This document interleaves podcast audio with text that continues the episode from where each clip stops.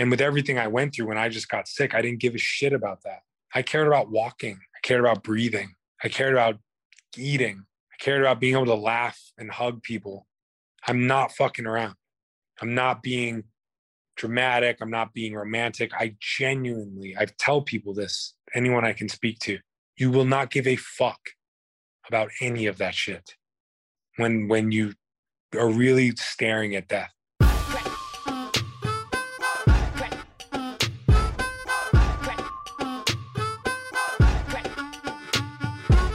Welcome back, or welcome to the Finding Mastery podcast. I'm Michael Gervais, and by trade and training, I'm a sport and performance psychologist, honored to work with some of the most extraordinary thinkers and doers across the planet.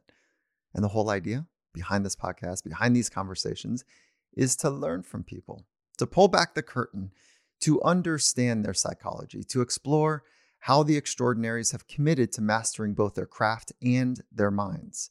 Our minds are our greatest asset. And if you want to learn more about how you can train your mind, this is just a quick little reminder to check out our online psychological training course, where we've pulled together the best practices to meet that unique intersection of the psychology of high performance and the psychology of well being.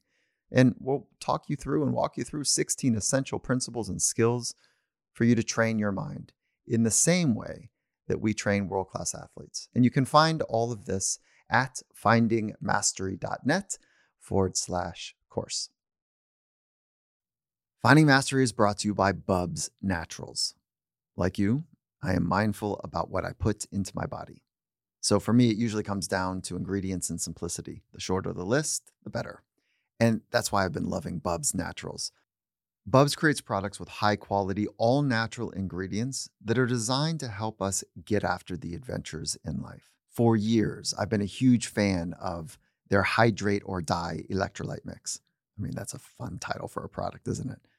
It only has six total ingredients. It's packed with electrolytes. I love the taste. No added sugar, no artificial flavors, none of that stuff. It's great for post workout recovery. That's when I use it. And I also use it during long periods of travel, which I've been doing a lot lately. And so thank you for the hydration here. And a ton of athletes that I know swear by them too. They're currently in just about every MLB locker room. They work closely with the Red Sox, the Yankees, I know the Rangers, Cardinals, Diamondbacks, and, and many more, of course. I'd love for you to go check them out. I think they're doing a really nice job. Just head to bubsnaturals.com slash finding mastery and enter the code finding mastery at checkout for 20% off your first purchase. Again, that's Bubs Naturals, B U B S Naturals com slash finding mastery with the code finding mastery for 20% off your first purchase. Finding Mastery is brought to you by HIMS. HIMS is changing men's healthcare by providing simple and convenient access to science informed treatments for erectile dysfunction, ED, hair loss, weight loss, and more. Health struggles like ED are common, but they can be hard to talk about when it comes to finding a solution. That's why HIMS has been a game changer for so many men. The entire process is 100% online, and if prescribed, your medication ships directly to you for free and in discreet packaging. No waiting rooms, no pharmacy visits. Plus, you can manage your plan directly on the HIMS app, track progress, and learn more about your conditions and how to treat them from leading medical experts. So, if you your loved one has been struggling with ED, I really want to encourage you to go check out HIMS. And I know ED often has a psychological component as well. So be sure that you're stacking some psychological best practices into your daily routine as well. Start your free online visit today at hims.com slash finding mastery. That's hims, H-I-M-S dot com slash finding mastery for your personalized treatment options. hims.com slash finding mastery. Prescriptions require an online consultation with a healthcare provider who will determine if appropriate. Restrictions apply. See hims.com slash EOF for details and important safety information. Subscription required. Price varies based on product and subscription plan. Now, this week's conversation. It's special. It is heavy. It is rich. It will change you. It's a two parter. It's recorded on two separate occasions, about a year apart. And it's with Corey Coopersmith, and he's known professionally as Punk the Bunny. He's a singer songwriter and a producer. And he was born and raised in New York. Corey was a competitive grappler and MMA mixed martial art fighter prior to embarking on his journey with music. For some background, I worked professionally with Corey, it was over a decade ago during his MMA days. And I can flat out attest that while he might not be doing it professionally anymore, he is a fighter in the truest sense of the word. That's just who he is, it's how he's built. And in March of 2020, Corey was hit with COVID 19 and it left him with chronic symptoms for over a year. So, part one of this episode was recorded in January of 2021. And at that point, he had been suffering with symptoms from what people are referring to as long haul COVID for about 11 months already, or so we had thought. Okay, so even after we recorded part one, Corey kept getting sicker and sicker, and his medical team couldn't quite figure out why. We reconnected during this time, and then I connected him with one of our former guests on the podcast, Dr. Fajgenbaum. And as a quick reminder, he's credited as being a disease hunter, as a groundbreaking practitioner and scientist, as an immunologist, and he's out of the University of Pennsylvania. So those two connected. And then in part two of this conversation, when Corey and I reconnect, whew, his journey is is unbelievable. I don't want to say too much right now and kind of spoil his amazing story, but he is a fighter. He has a fighter's mindset, a fighter's heart, a fighter's spirit. And his insights, they shine through. And in this conversation, he cried, I cried, we laughed. You know, there was frustration involved. Like there was a range of emotions. And I want to encourage you to listen, to feel, to imagine if you haven't experienced something like this, to imagine what it would be like, to put yourself into his shoes. I'm so honored to introduce Corey to you. And my hope is that you will feel moved to take action with the relationships in your life, to take action with the relationship with your health, and maybe to take action to support Corey in unique ways. With that, let's jump right into this week's conversation with Corey Coopersmith. Corey, how are you?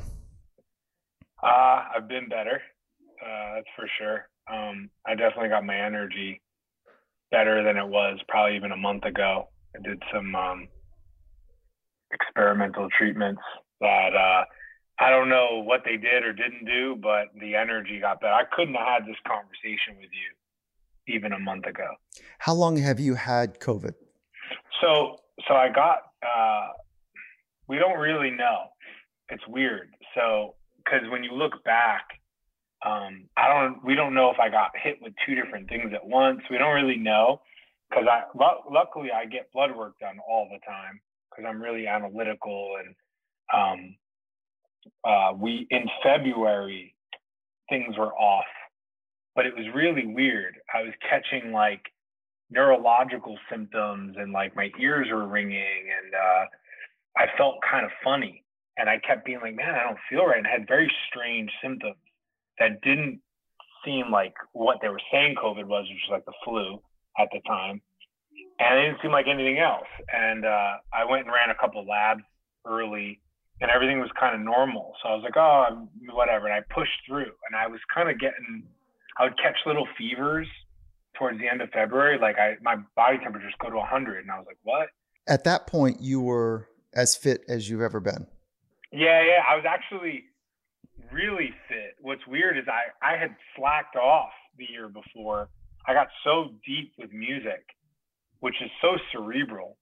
And and I'd spend you know 12 hours 13 hours just production and working and I'd get obsessive. And actually I was never unhealthy but I was not this fitness person. Okay because because prior to that just paint the picture a little bit is that my whole life was fitness and fighting and and uh, health. I mean I I that's my whole life was that and and uh, I've always gotten away with it, like because of being fit. and that's a whole nother thing we'll go into where going through this, I realized it's a mistake to think that healthy is the same as fit. And I think that that's a mistake I made. And I got away with a lot of shit because I was fit. You know, so yeah, I had like abs and I could go run six miles, but like I didn't sleep great all the time. I pushed all the time. I my whole life. That's what I learned. Like, look, I know people that got COVID who are 65 with diabetes and smokers and they're fine. So there's other variables I think that we just don't fucking know about. We just don't know. And I, I've been working with all the top people and no one knows. There's got to be some genetic component. There's got to be something else, but I can only speak for myself looking back, regardless of what caused what. I, yes, I was always fit. I was always fit. I don't know if I was healthy. I don't know if my mind was always healthy. You know, I've been through a lot of trauma in my life. I don't know if I slept well. I, I don't know if like like now I have blue blocking glasses and I time my circadian rhythm perfectly and I make sure I wake up at get sun in my eyes immediately. I don't get any blue light after eight, you know, after getting sick, I went deep. I never did this shit before getting this sick. I never. Yeah. Yeah. Okay. Yeah. And when I use fit, I'm glad you're course correcting to say healthy, that you are fit because you were um, 1% in the fight world and 1% in the wrestling world and jujitsu. And, you know, yeah. so you were, you were fit and you're saying, yeah, I'm not sure. I'm not sure I was healthy. I'm not sure I was healthy. I had like some gut issues that I didn't ever address. Okay. I had mm-hmm. like weird things that I knew to like, I could get away with and like push through. And we should probably do like the full story of how we met and all that. Yeah. Um, to set the context because I got a, a random DM from you, and yeah. it was from what is your handle? Punk the Bunny. Punk the Bunny. Yeah, yeah, yeah. And I was like, what? What? I, I looked at it. I was like, and it was like, dude, I haven't seen you for so long, and I'm like looking at the picture. I go, God, I recognize you. And then I look at, and then I said, Punk the Bunny. Who's Punk the Bunny? right? Yeah. And this this is your music um, yes. handle, yeah, yeah, if you will. Production and and artist, and uh, yeah, I, I I made a huge. I chose a different way to play. I I got to a place where, um, you know, being a fighter and training all the time was everything. Like it was a drug. It was validation. You know, it was everything, and in good ways and in bad ways. Um, it was everything. Your entire identity was wrapped up in it. Was you're a fighter? You know, you could I could be anywhere, and it was like someone would be like, "Oh, you're a fighter." It's like just even if they didn't recognize you, just the way you're built, the way you carried yourself, there was like this whole character that you create, this whole identity, and the way you walked and everything. And um, but you were also highly skilled. You were you highly you are one of the um, kind of prodigies for a legend, right? That, that, yeah, that never made it, and I, I and it's really something I had to deal with, where always something, you know, there's other pieces beyond that that play into how well you do or what happens with your story. And for me, um, my body, like injuries and uh, and mental stuff and trauma stuff constant sabotaging, weird things. Um, just things didn't work out. And it was to your point, you have these top coaches, even when I was in Vegas, when I moved to Vegas and I'm at Drysdale's and I'm at Couture's and the top guys are like, he should, he should be in the UFC. Like when you're in the gym and then every time you're like, oh, I shouldn't, I, I gotta hang this up my body. But then you, you go train and you're just like, I'm just to train and then you're training and they're like why aren't you why aren't you fighting like you're mopping dudes that are in the you're you're you're literally highly competing and then your ego gets the stroke and then you're like all right i'm back and then you jump back in and then you get hurt again or whatever happens again and it was this vicious cycle i was in for literally years what was happening underneath the surface though because you had the physical technical talent and then in training you were great great. The, the like, greats like were recognizing that you should be, you know, what you're one of the one percenters of the one percenters. Yeah. yeah and then, yeah. And then what was the the inner narrative that was getting in the way? Because this is my same story, by the way. This is exactly why I got into this field. Um, well, there's two pieces I would say, um, and I and I, and probably can unpack it more, but um, I'd say prob- probably the two main things was uh, just a pattern of self sabotage that was just there. That was probably there from young, of taught of like, oh, when things are right about to be good, take it away. Why would you do that? Why would somebody? Why would you do that? Probably the, uh, likely the feeling of uh, two pieces. Probably one, um, not thinking you're deserved, like a self worth issue. And then I, I would say I huge. That's a huge piece. And then two, back to uh, what we were talking about before we jumped on, uh, being being afraid you're a phony, like having some, you know, I think getting hyped up a lot at a young age. You start there's almost like a pressure, and you almost are like, I don't want to find out I'm not this really dope, uh, you know, you, you, this thing. And uh, I think it was probably some of that. I think it was some fear. You know, when you're in the gym, it's different. And not that I didn't love competing, but uh, I think it's different. And I think that uh, I think you can show up and you want to show up and you can, you know, like it's different. And I, I think that uh, there's a huge mental piece to that that I went through literally for seven, eight years. The idea that you can't outperform your self worth is a real idea. And so, if you don't value who you are, or don't know your inherent worth, or even what is possible for you, and believe that that is possible for you, you can't outperform it. And you might get lucky you might get you might get a victory here and there but then what happens after that is it's not sustainable because the the floor is so low that to touch the ceiling was actually like oh my god it happened. Now when people touch the ceiling maybe sometimes they go oh, there's another ceiling you know and and you do get that flywheel effect but the essence is you cannot outperform your self-worth.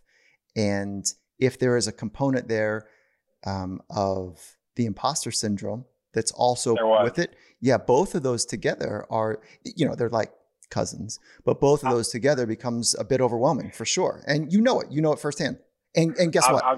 Uh, most people that I know that are on the world stage wrestle with one or two of those together. Both of them, it makes it really hard, as you know.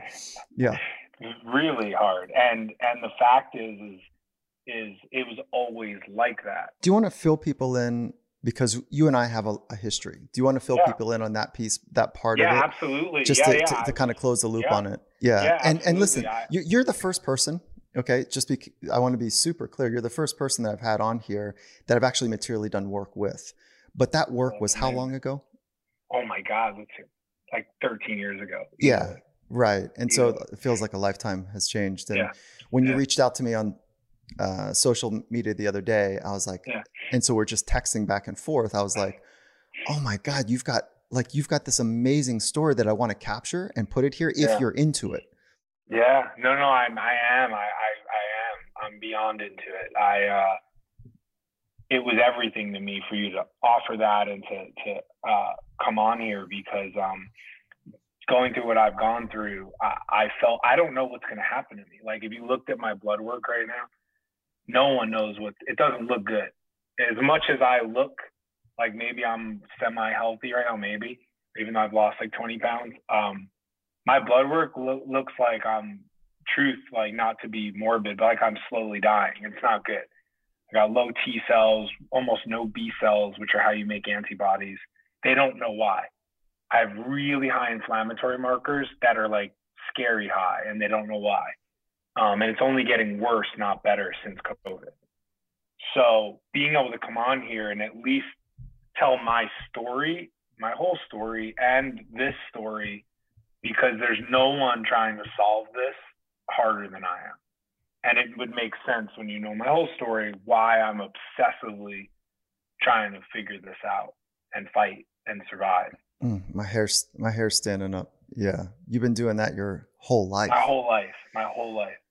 When I met you, yeah, yeah. So yeah. when I, I met you, um, I had just moved out to California from New York. I was, you know, training under Renzo Gracie and um, won a bunch of like amateur fights and grappling tournaments. I had just taken second or third in the world in no gi, and um, Sean Williams was like, "Come out to LA," and I was basically making a decision to fight professionally, and that was like it. I was just fighting, no working, no nothing, and uh, I through Vladimir Matyushenko got sent, you know, got hooked up with Velocity, which was a training center for a lot of pro athletes and stuff, and got connected with you, and um, and I mean it.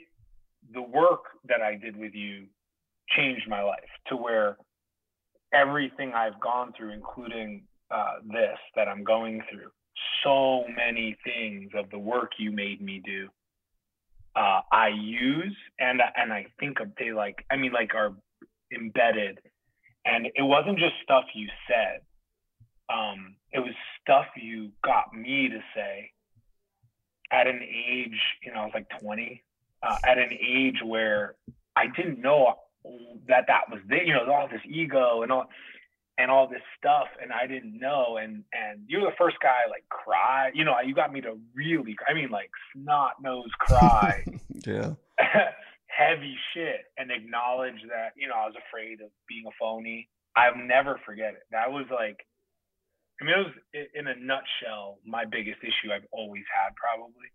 And uh you got like whatever work we were doing it like was like an exorcism I'll never forget it. Oh, very poured, cool, man. Yeah. Poured out of me. Finding Mastery is brought to you by Apollo Neuro. I am really excited about what Apollo Neuro is building. If you haven't had the chance yet, I highly recommend that you go check out the conversation I had with their co founder, Dr. David Rabin, on the podcast. It is well worth a listen.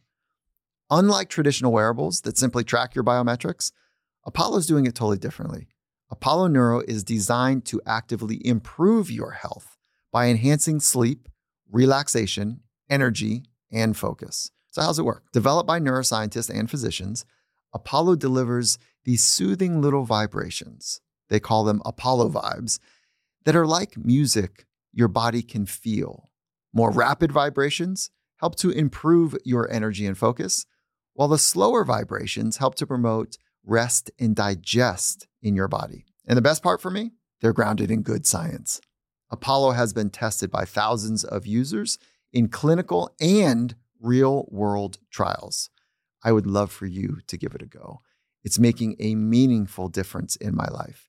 And because you're listening to this podcast, you can receive an exclusive 15% off an Apollo wearable. Just head to apolloneuro.com slash finding mastery and use the code Finding Mastery at checkout. This is an exclusive offer. It's only for us here at Finding Mastery. So be sure to use the code at checkout. Again, that's Apollo, A P O L L O, Apollo Neuro, N E U R O, apolloneuro.com slash finding mastery, or use the code finding mastery at checkout for 15% off your purchase. Finding Mastery is brought to you by Cured. If there's one big rock to get into the container when it comes to dialing in your wellness, one thing that stands out among the rest is sleep. Whether it be improved physical health, mental health, performance, creativity, quality sleep is the gift that keeps on giving. And I'm sure many of you are familiar with the science that supports that. And if you're struggling with sleep or you just want to dial it in a bit further, Cured's Zen formula just might be a great solution for you. Zen is a nootropic that is formulated by Cured's very own in house clinical herbalist, and it contains a blend of reishi mushroom, ashwagandha, chamomile, passion flower, and broad spectrum CBD. That is a powerhouse combination. Zen could be a great little addition to your bedtime routine. They recommend taking it about 45 minutes before hopping into bed to let the reishi and ashwagandha and chamomile and the CBD do their thing. So, right now, because you're listening to this podcast, Cured is hooking you up with a great offer. You can try Zen for 20% off when you visit curednutrition.com slash finding mastery and you use the code finding mastery at checkout. That's cured, C U R E D, cured, nutrition.com slash finding mastery and enter the code finding mastery at checkout to save 20%. I think part of that work is it requires incredible um, vulnerability slash courage for somebody to say the truth. To even um, orbit the truth requires some vulnerability and risk, and then to actually kind of sit in the soup of it, and then to put words while you're feeling it in it.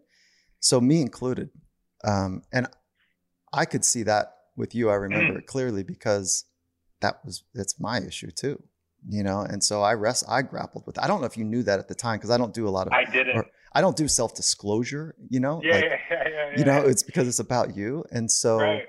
I but I could, know that. yeah, I could see it and I could feel it. And I was like, oh, he's, and then come to find out, Corey is like, this is called 13, 15 years ago. The best of the best that I spend a lot of time with, same issue.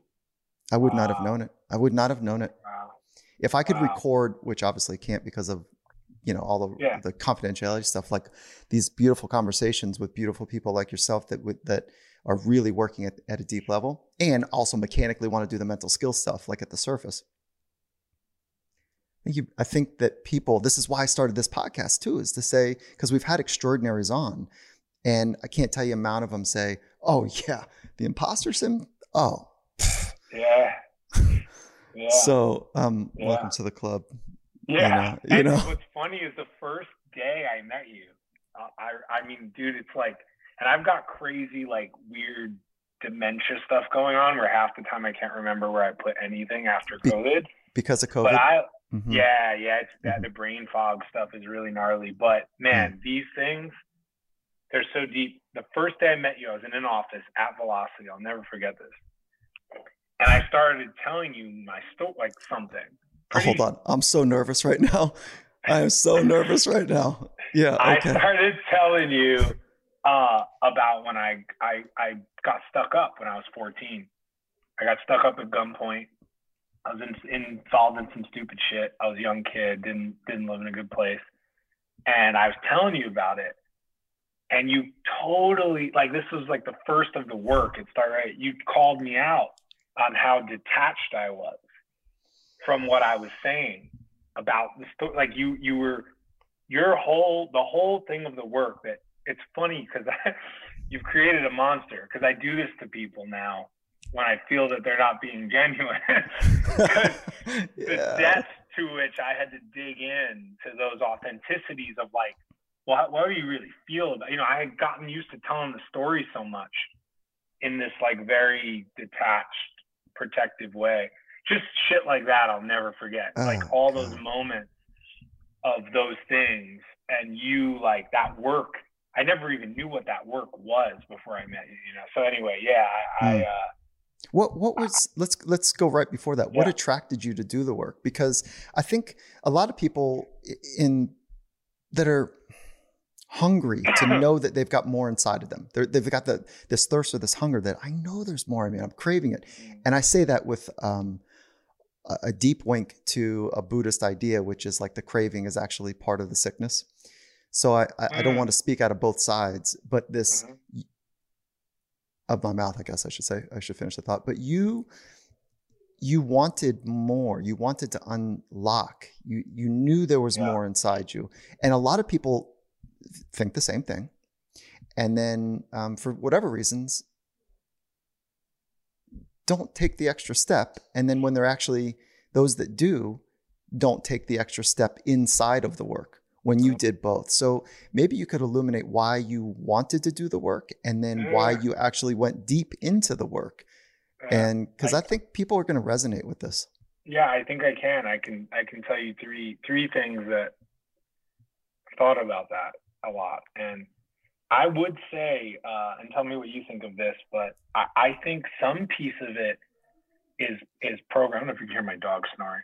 Um, so one piece of it is uh, is programming. I think that I got taught um, at a young age to uh, do work with coaches. Like I think sports, and um, I had a mother. Um, as uh, you know, there's like the song Pink Floyd song "Mother," and there's some issues with that. we at all same- we all had a mother. Right. Okay. So, Right. right. But I will, to her credit, to this day, to what's getting me to survive through what I'm going through. No matter how poor we were, she didn't want me to know it. And she and my father, but my, my mother heavily, but both of them to a degree, I had to have the best teacher. I had to have the best coach. Like they taught, because my whole life I I sought out like as I got older, I like John, John Danaher. Everyone knows who John Danaher is. He's one of the greatest jujitsu coaches and minds in the world. He was my coach, but he wasn't my coach by luck. I mean, maybe on some, I sought him out. He, there was five teachers, six teachers at Renzo. How okay? Because you're still doing and that now with COVID. Still doing. I, I DM'd you again yeah, for again. help. Like I knew. Yeah. I know. I, my mother, I think, my childhood taught me.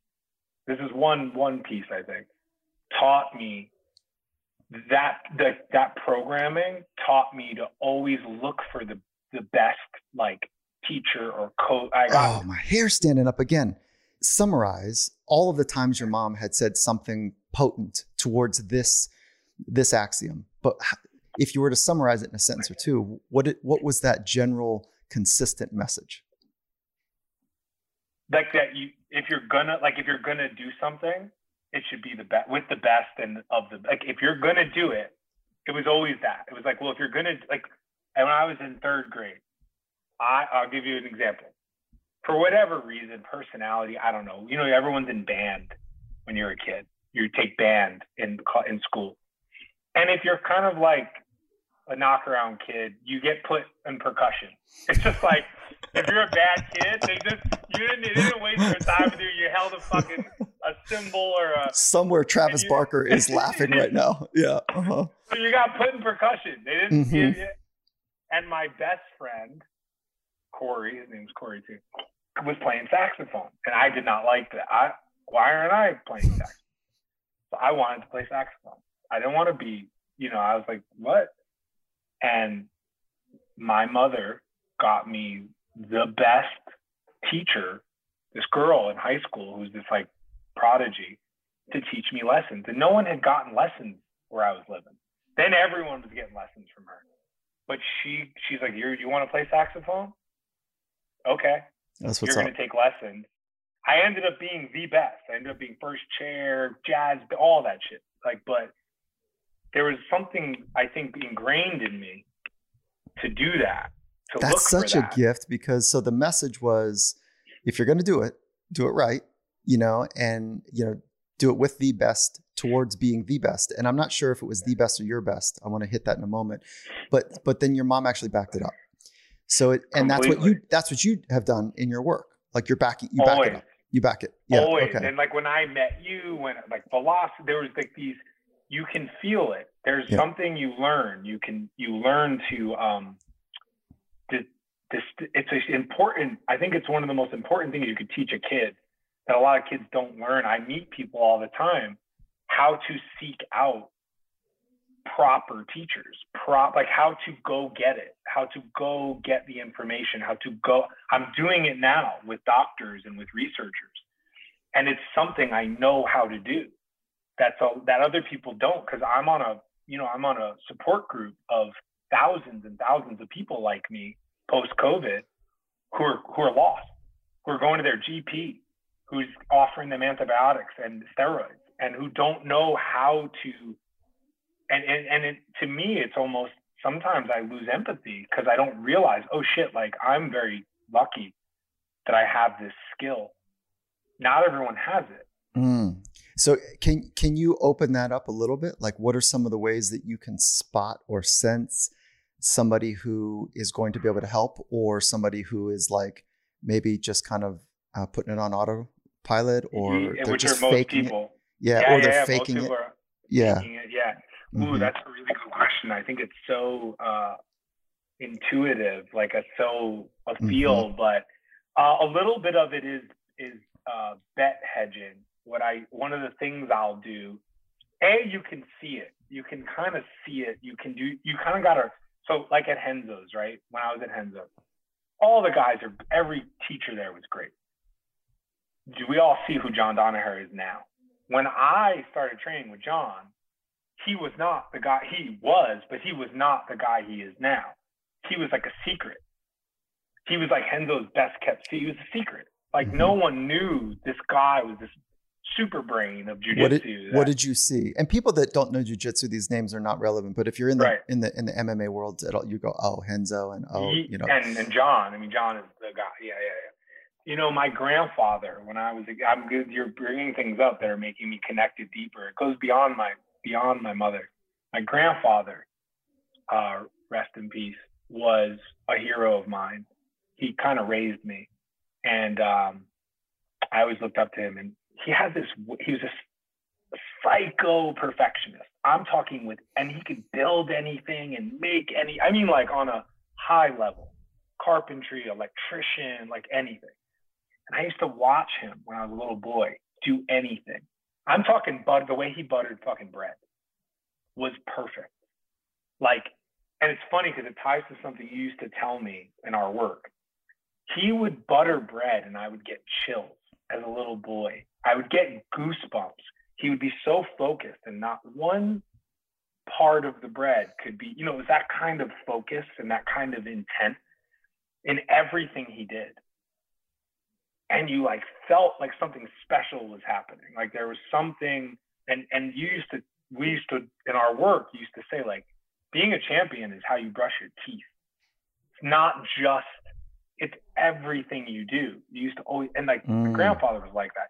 So i think even that like you see john and when john is working or drilling or teaching there you nothing else exists but what he's doing that's it. And it's so you get chills. And if you if you can't see that in somebody else, I say sometimes to some of my friends, like, hey, there's a difference between a swan and a duck. You know, they, they kind of look at the same, you know, but there's a deep, deep difference between the two. And so if you can't see that deep committed focus in even a conversation, you're probably not going to get in other places. Yeah. Facts. And and to carry that into doctors, researchers, it's the same there's some people who are like, you know, this is what they do. That they, you know, they probably don't have a dog. They might not even have like this is what they do. Like there's guys like that. And when you're chronically ill, you want that guy or girl.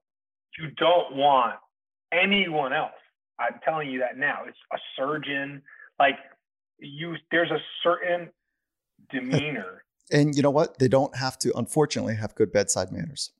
No. Right. But but it's nice when when they have both skills, EQ and technical skill. It's awesome. And I would never yep. abdicate saying that you can forego, you know, your your emotional, social skills to be a, a gr- great at your craft. It's actually right. obnoxious to me that somebody can't, um, unless you've got a disorder like I don't know, autism or something where you, it's right, really yeah, hard yeah. to connect, you know. But yeah, but but you know, all that sometimes being, is the case. Yeah. yeah sometimes that happens. Yeah, yeah, yeah. And so you give that a pass because it's a real thing. But just because you're good doesn't mean you get to be a jerk.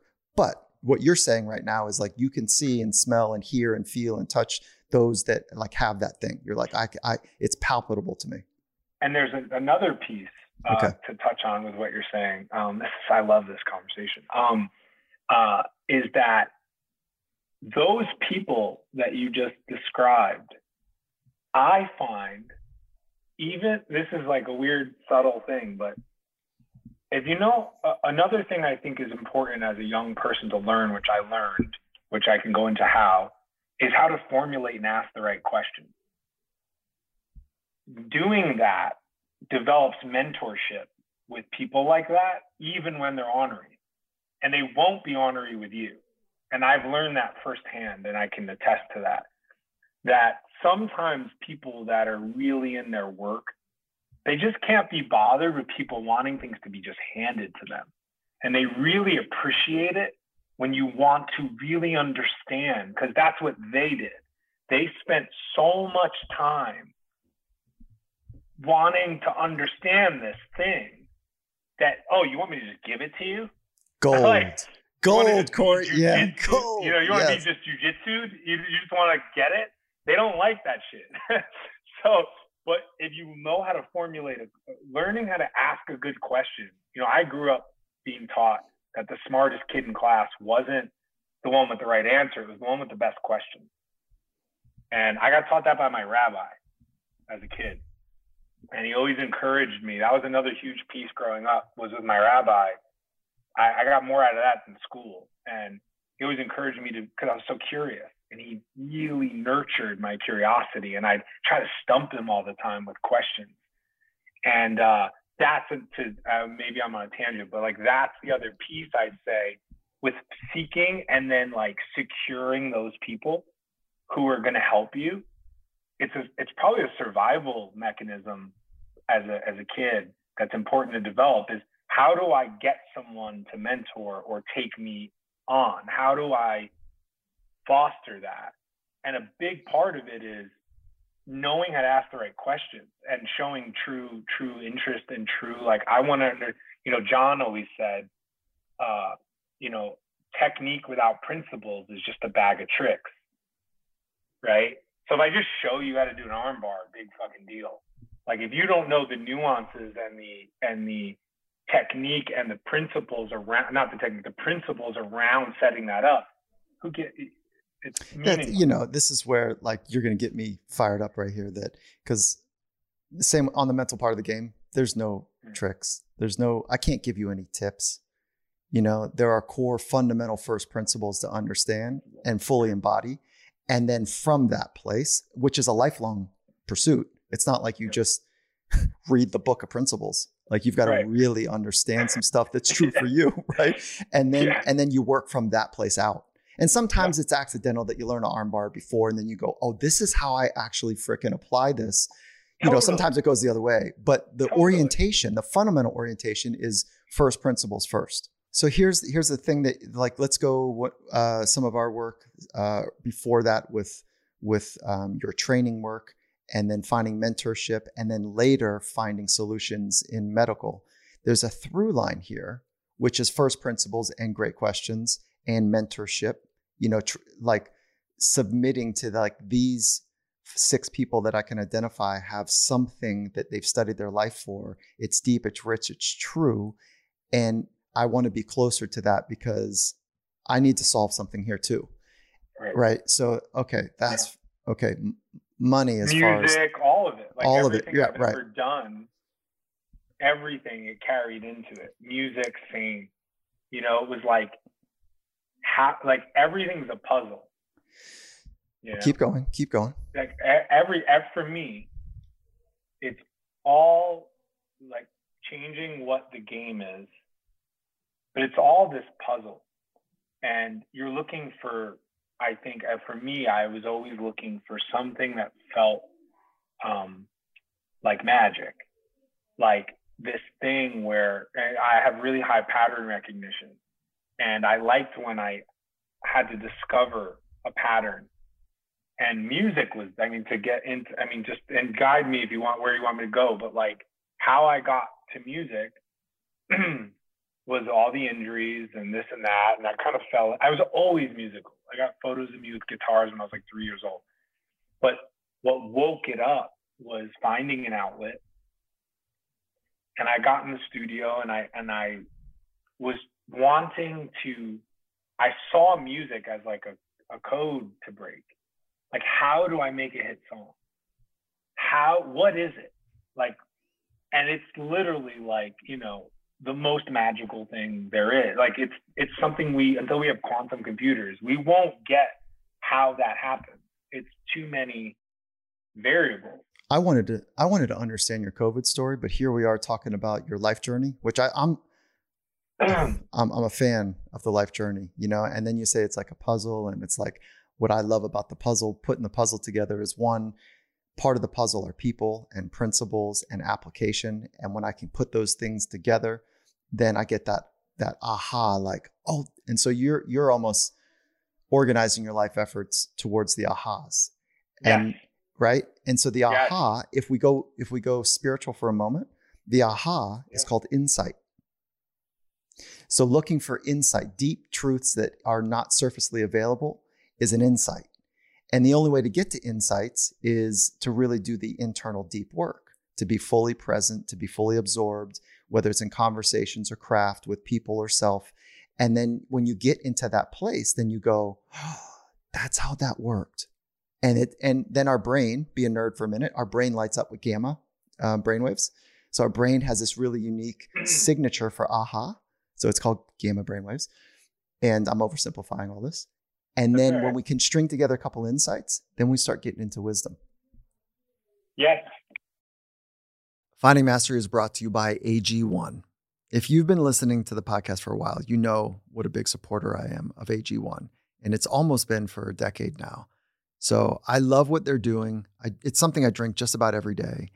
And part of their marketing slogan is that it's a nutritional insurance program. And like, I just, I love that. That's the way it feels for me. And that's because each serving of AG1 delivers a dose of vitamins, minerals, pre and probiotics, and so much more. It is a powerful, healthy habit that's also powerfully simple. I like to take it first thing in the morning, which is also recommended for optimal nutrient absorption. And so, what I do is I just fill up my shaker, add some cold water, a scoop of AG1, and a little squeeze of lemon. I shake it up, and I'm ready to go. Or if I'm in a rush or you know I'm I'm ripping and running on the road, I just grab an AG1 travel pack to take with me. I feel great after drinking it. Not only because of the nutritional insurance idea, but there's just a there's a sustenance that happens when I drink it. And I love recommending it to friends and family because I know AG1 is formulated with science informed rigor and the highest quality in mind. AG1 is a supplement I trust to provide the support my body needs daily and that's why I've loved partnering with them for so long. If you want to take ownership of your health, I want to encourage you to give AG1 a try and get a free one year supply of vitamin D3K2 and also get five free AG1 travel packs with your first purchase. Go to drinkag1.com slash finding mastery. Again, that's drinkag1.com slash finding mastery. Finding Mastery is brought to you by AquaTru. We all know how important hydration is to performance and recovery and well being, but it's not just about how much you drink. The quality of your water plays a big role. And if you're like me and you don't fully trust tap water, and I think for good reason, research by the Environmental Working Group has shown that three out of four homes in the US have harmful contaminants in tap water. That's why I'm really excited to introduce AquaTru.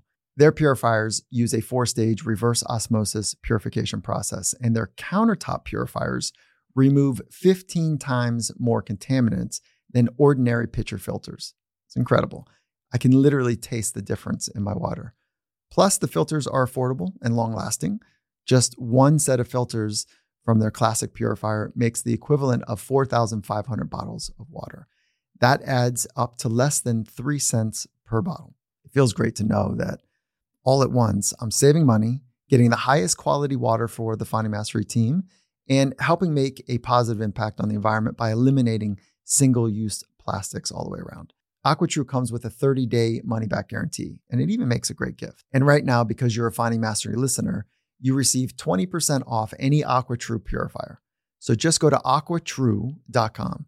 You spell it A Q U A T R U dot com and enter the code Finding Mastery at checkout. Again, that's aquatru.com. Enter the Finding Mastery code at checkout to receive 20% off any purifier that you buy there.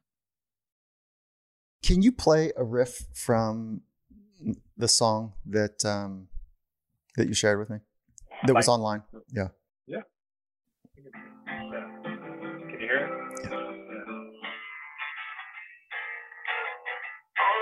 Psychic, I'm a fucking dialect. They're feeling my drip when I stay diving. Yeah, I'm back on my shit, love it when the drop shit. God, I love you, but I'm lying if I told you I. So when I made that, this is what's crazy. And, you know, so I've made, I don't know, thousands of songs. And I'll tell you, and I bet you people making you, I don't know how many artists, I know guys I know that go through this. I don't know if it's the same for everybody, but for me, it's this puzzle. And the puzzle isn't just like, oh, how do I make like a hit? Because what is that? But things have to do a thing. That's what I say. It's, it's got to do it, do the thing. And when it's doing the thing, you know it. There's it's undeniable. It just does a thing, and you just know it's doing the thing. You did it, dude. I listened to it and I was like, man, is that Yeah. him? Is that Corey? Yeah. Because I know Corey is like, you know, like a, Yeah, scra- a scrappy fighter. Like, is that Corey? Yeah. You know, and Yeah. I thought maybe you produced it because I couldn't recognize your your voice in it. Yeah. And sure enough, it's you produced it and you did and the whole thing. and And, singing. yeah, the whole And- thing, the whole thing. Yeah. And uh, All right. So listen, that- where where can people find that? Because I'm sure they're buzzing right now. too. um, uh, Spotify, iTunes. Um, so the song's called Suicide Kid. Punk the Bunny is my uh, stage name and uh, producer and writer and Did you go- name. Did you go through a suicide phase? Um, yeah, I did. Hmm. Uh, I went through a really dark phase with that, and uh, a very heavy phase. And but what's what's interesting is I didn't, I wasn't going through that when I wrote it. Um, and I, I'd love to quickly speak on that because it's really important that people know that about music. And you know, John Lennon talked about it all the time, and Rick Rubin talks about. You know, you kind of have an antenna when you're doing it right, and the songs kind of write themselves. And um, my process when I do a song uh, is I mumble. Kanye, I heard, does this. A few people do this. I kind of freestyle and I mumble melodies. And then as I'm doing, I'll be in the vocal booth and I'm mumbling kind of. And then words start coming out. And you start hearing word. I mean, it's a, not everyone does it. I don't write it. I kind of mumble and then I'm trying to catch a melody and an emotion. And in the chords you play with the guitar, and there's an, a feeling. You're trying to like capture a feeling. And then once you feel the feeling, that's what makes the words. Like it's like it's like you have this feeling from the chords and from the music, and then the words come out of you from something. It's not even always you. Sometimes it's your brother or it's uh, someone you talk to once. It's in your your and your antenna is like you're like a conduit. It's magic. It's it's the most beautiful magical thing of all the things I've ever done. Is when I- you do it right. Yeah, I'm dude, I'm inspired right now because I've always wanted to yeah, I've always wanted to be part of making something special in music. I'll hack around on a guitar and say that purposefully. Um, but then I listen to folks like yourself and other folks that kind of change the rhythm of the world based on the music that they've expressed. I go, man, and that's not my craft. I mean, I don't know anything about it, you know, and but um, if the question were um, if you could know all the languages in the world or know the, the language of music, which one would you choose? And I was asked that by somebody, and I was like, music. Music.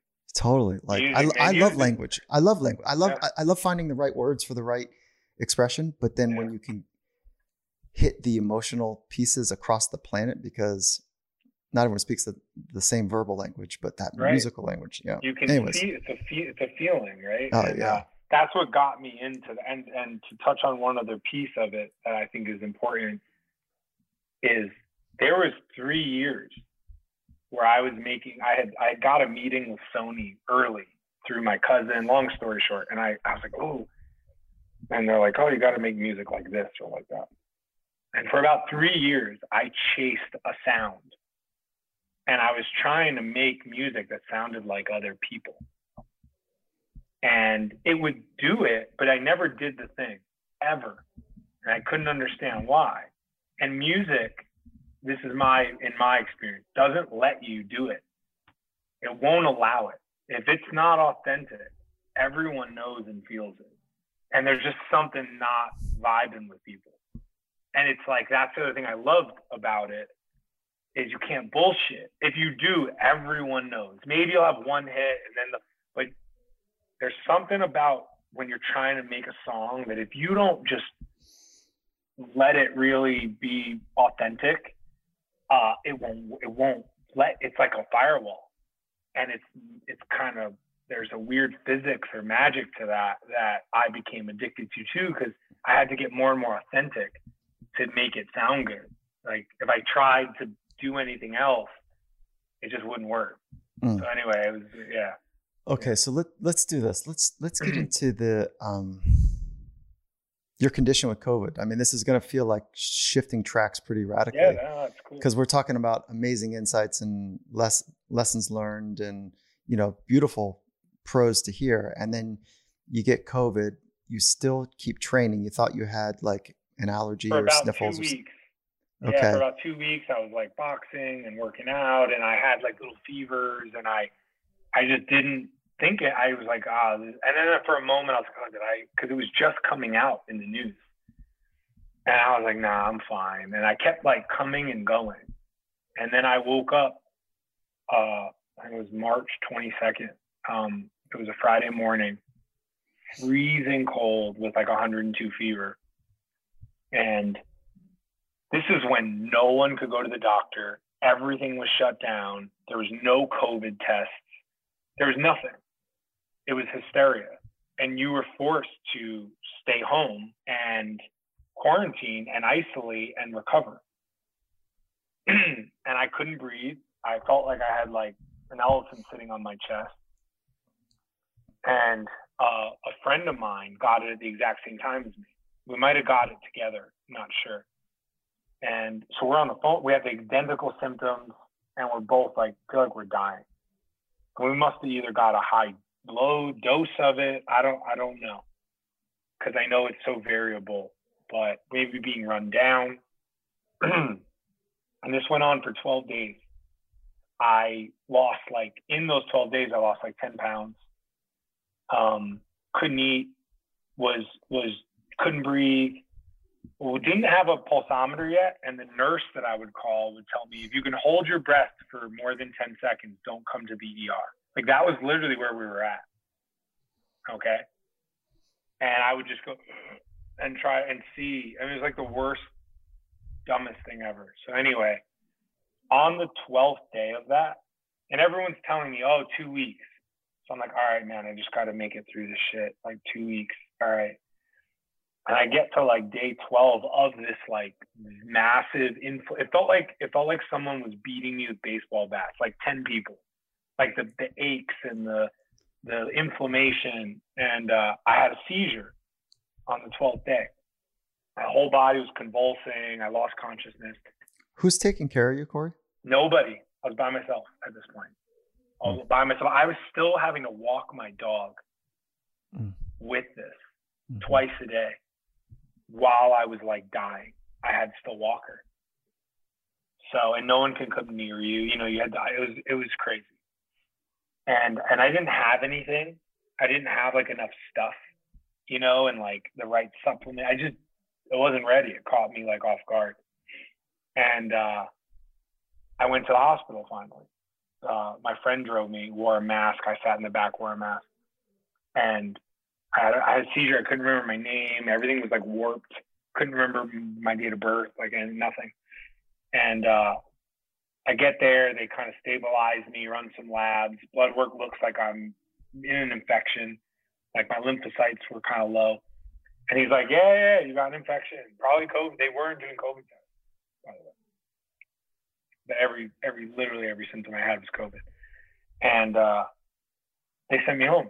They're like, "You're young you got to go home. We need the beds. So I go home. I, that night, I was like, my arms, everything was like jerking and twitching, and like my whole nervous system, something was wrong. And I recognized the feeling from when I got concussed pretty bad in a fight. It was a similar feeling where I felt uh, kind of like if I closed my eyes, I'd have hallucinations. And I remember being afraid to go to sleep but I was like, if I don't sleep, it's going to be bad. And I had to kind of roll the dice and like go to sleep. And I woke up the next day and I felt a lot better. And I was like, oh shit, I think I'm coming out of this. And for about a week, I would just get fevers at night, but my appetite came back. And I'm like, oh, okay, I'm coming out of it. I remember posting on my Instagram, like, I, I think I'm coming out of it. I don't want to jinx it. Lasted about a week. I was just having low grade fevers at night. And then that Sunday, like another wave came and uh, it got into my lungs, like different. I got a cough, felt like pneumonia.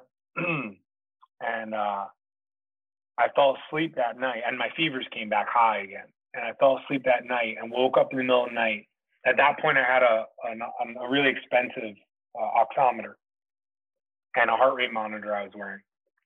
And I got up to pee in the middle of the night, and I felt like I was having a heart attack. And my heart rate monitor was reading like 220, 210, 130, 180, and tons of long haulers, by the way, have this story. Like it's pretty. 220 signature. is max for most. The the heart It's a max really- heart rate. Yeah, yeah, yeah, Yeah. And I wasn't doing any. Right. And um, at this point, um, I'm I'm I'm sitting there like like I think I'm having a heart attack. I put a blood pressure monitor on, and it's really high. My blood pressure, it's like crazy high. And I'm like, all right, I I need to go to the hospital, like right now. So I I felt my arms, my legs were like going numb. I'm I'm trying to like do everything I can to stay conscious. Get to the hospital uh, they they run an EKG, all this stuff on me, and they're like, all right, yeah, something's not normal. They put me in the COVID wing because of all my symptoms, and things kind of stabilized, but not really. Heart rate was really, but again, you're at you're at this hospital. They have nothing, no treatment. There's nothing then. You couldn't even do hydroxychloroquine. There was no treatment. There wasn't even like, there was nothing. They just give you an IV and they tell you to go home. This is what was going on. Okay. So I got sent home again after like nine hours in the hospital. And my heart rate was like 120 sitting in the hospital bed. And the doctor's like, Yeah, I mean, you're not going to die. It's fine. It's normal. I said, My resting heart rate's 55. This isn't normal. And they don't give a shit. And they send you home. You're young. You'll be fine. Send you home. That week, I had like episode after episode like that of these weird, hmm. what seemed like heart attacks. It's like they call it dysautonomia. That's the term. Your entire autonomic nervous system, because of possibly likely neuroinflammation, becomes damaged and haywire. Digestion, heart rate, respiration. There was moments during that week where it just felt like I'd stopped breathing, like almost like my brain forgot to breathe. And and again, lots of long haulers experience this, um, which is what we're called people who have long COVID. And how long have you had it since March till? Are you Eleven still? months now. You're Eleven still months. in it now. Yeah. I'm still in it. Yeah. And Uh, certain things got better. Other things have gotten worse. Uh, are you independently wealthy? Like, did you kind of crack the? So, how did you No. manage your finances? No, not time? at all. Um, a lot of help. Um, I, I a lot of help from a lot of people. Um, I uh, I was very reluctant to be honest. Um, I still didn't really put it out there. Put it out there to be really honest. I I had I was very reluctant to do like a GoFundMe. I didn't want to ask for help. I had a lot of ego. I didn't want people to know, you know, where I was at or wasn't at. And um, I got, you know, you you kept thinking it was going to end. Like, all right, it's going to be three months, or all right, it's going to be, and then each month would go by, and I'd be doctors and supplements. I mean, I, you know, it's like two grand a month for the supplements you need to be healthy when you're chronically ill, and um, IVs and all these treatments, and none of it's covered by insurance. So even if you have insurance, which I do, it's not covered. So, Hmm. you know, you go to a regular doctor, it's antibiotics and steroids. That's all they got, by the way. Um, there's no antivirals. There's no none of that. Um, and they don't, you know, none of that. So you want to get your gut biome checked, it's $600 to see what's going on in your gut, to see where there's imbalances to maybe get better. You want to get ozone therapy, it's anywhere between $800 and $6,000, depending upon the type of ozone you get high dose vitamin C, three hundred dollars an IV.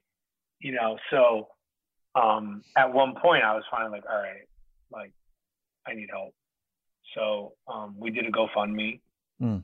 and raised a decent amount, um, and then privately a lot of good friends. Um, believe it or not, like I, which I was telling you before, people with the least gave me the most. You know, there's outliers. There was a couple of people I know who do really well who sent me a lot, and I was grateful. But uh, the people who had the least across, like on the average, gave me help the most and check in on me the most because you're a service provider, Mm-hmm. so you got paid when you were working, and right, and so then this idea that people with the least gave the most. Why do you make sense of that? um, I, I believe two pieces. I believe when people need to survive and aren't in this kind of up in their tower, I think they they understand community and understand well if I help, someone's going to help me too. And there's a piece there of reciprocity. That's there's an awareness of that. Mm, Um, and uh, I think the other piece is is people who have less uh, definitely know what it's like, like in one way or another, and empathize more. I think in a lot of cases, and I'm I'm generalizing sadly, but people who have a lot, a lot of times they have a lot because they're that way mm. and they don't give and they don't you know it, it, not always of course not but that's that's been my experience a lot of times What have you lost and what have you gained? If you Uh, can find something material i've lost everything. Um, i had to get rid of my car. I had to get rid of my mic. Uh, yeah i had a really really expensive mic i had to sell. Um, i had to leave my place. I lost my place another place. Um, i had a really really nice place uh, that i worked really hard for that i you know had to leave. Um, i lost my my health. Um, you know i i lost uh, my quality of life like the ability to uh, do things that simple things like breathe. Um, you know when i'm talking i don't know if you can hear the hoarseness in my voice. There's right now it's not horrible but it's like this inflammation that goes from my stomach all the way up to my throat. And it gets to the point by nighttime where I, I literally have a hard time breathing. And uh, just that, just not realizing how special it is to not realize, you know, you can just breathe air. like to just be able to breathe air without thinking about it. I have to kind of think about it. I have to like consciously think about breathing when I try to go for a walk. Um, I, I haven't been able to exercise in 11 months. If I try to, it. This is something where my whole life I've, you know, you rocky shit. Like, all right, I'm going to beat this. This does not allow you to do that. It will punish you. Every time you try to fight out of this, it pummels you into bed for weeks. All your symptoms come back. So it took all of that away. Um, the ability to which in return was your was your first craft, your first expression to your point, but also the way you were making money by training. everything, Oh my God, Corey. everything, and just to be able to have that outlet for whatever your trauma, you know, you your rage, your anger, you you have these ways of moving that energy that you've now that have been taken away from you, um, and the the luxury of not having to immediately deal with your mortality has been taken away. And probably every day I have to think about what's going to happen when I die. Just to prepare, because if you looked at my blood work from a week ago, it looks like I have AIDS and cancer, and I'm not exaggerating, and I have the labs. And that's what they thought I had. They still think I may have some kind of lymphoma, and they want to run more tests because they just can't understand why my blood work looks like this. And they don't know enough. So I would say, um, in that way, all that's been taken. What have I gained? Um, I have gained so much wisdom uh, and appreciation for such simple things that I was too ambitious for before. I couldn't be bothered with going for a walk because I had to work on this music or I had to whatever the fuck. Like, I would say if I could go back, the lesson that I've learned from this is it's a huge mistake, in my opinion, to think you've got to fill this hole. You know, there's this hole that you're trying to fill. I'm going to be a famous fighter. I'm going to be a famous musician. I'm going to, it's like this kid that never grew up that's got to fill. And when I do, it'll all be better. And it's not, it's not true. You know, so I realized that going through this. Uh, I think I always felt that and I would like shove it down. I, during my paths, like fighting, music, you know, I'd be studio, studio, studio. I got to do this thing. I got to do it. I got to do the thing. But it wasn't just about doing the thing. It was, there was another piece that was not healthy, even with music. It wasn't yeah. for me, mm-hmm. Mm-hmm. right? Mm-hmm. I had to prove some something.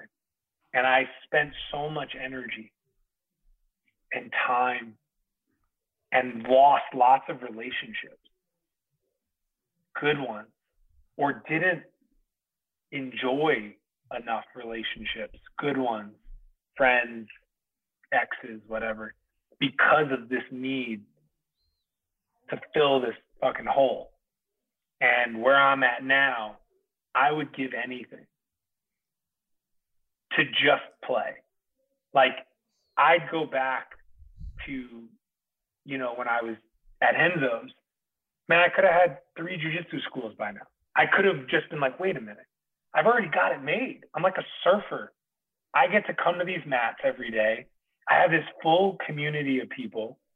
I, I was talking to Jamie Crowder, another really famous uh, fight coach. He's a striking coach, and we were just, he's one of my best friends, and we were just talking. And I was saying this to him. I said, man, I said, you were smart. You you were smart, man. He was like, it was like some Warren Buffett shit. Like he saw it and he stayed teaching and coaching. And and it's sustainability. That's the other piece I think I understand in my wisdom. I never, as a young, ambitious, you know, uh, athlete, whatever, with issues, I didn't realize that sustainability, that's wealth. That like having a thing you can do until you're, you know, I look at like Laird Hamilton. who's like, man, I I mess around in the water. I can do this till I'm 70, you know, even with all his injuries. Like, I didn't think like that. And I wish I did. There's a lot of pieces like that where if it wasn't, and maybe this isn't for everyone, but if it wasn't, but this might connect with a lot of people, you know, those things are so short lived those things you're chasing. And there's all this abundance around. Like I didn't even see it, man. Like to me, jujitsu, it was about being a fighter. It wasn't about where it should have been. Okay, I'll go for this, but like this is what it's about. I have a community. I have a business I could end up doing because of who I'm under. And I could be barefoot all day, every day on the mats and like teach, which you know, you you know what I'm saying?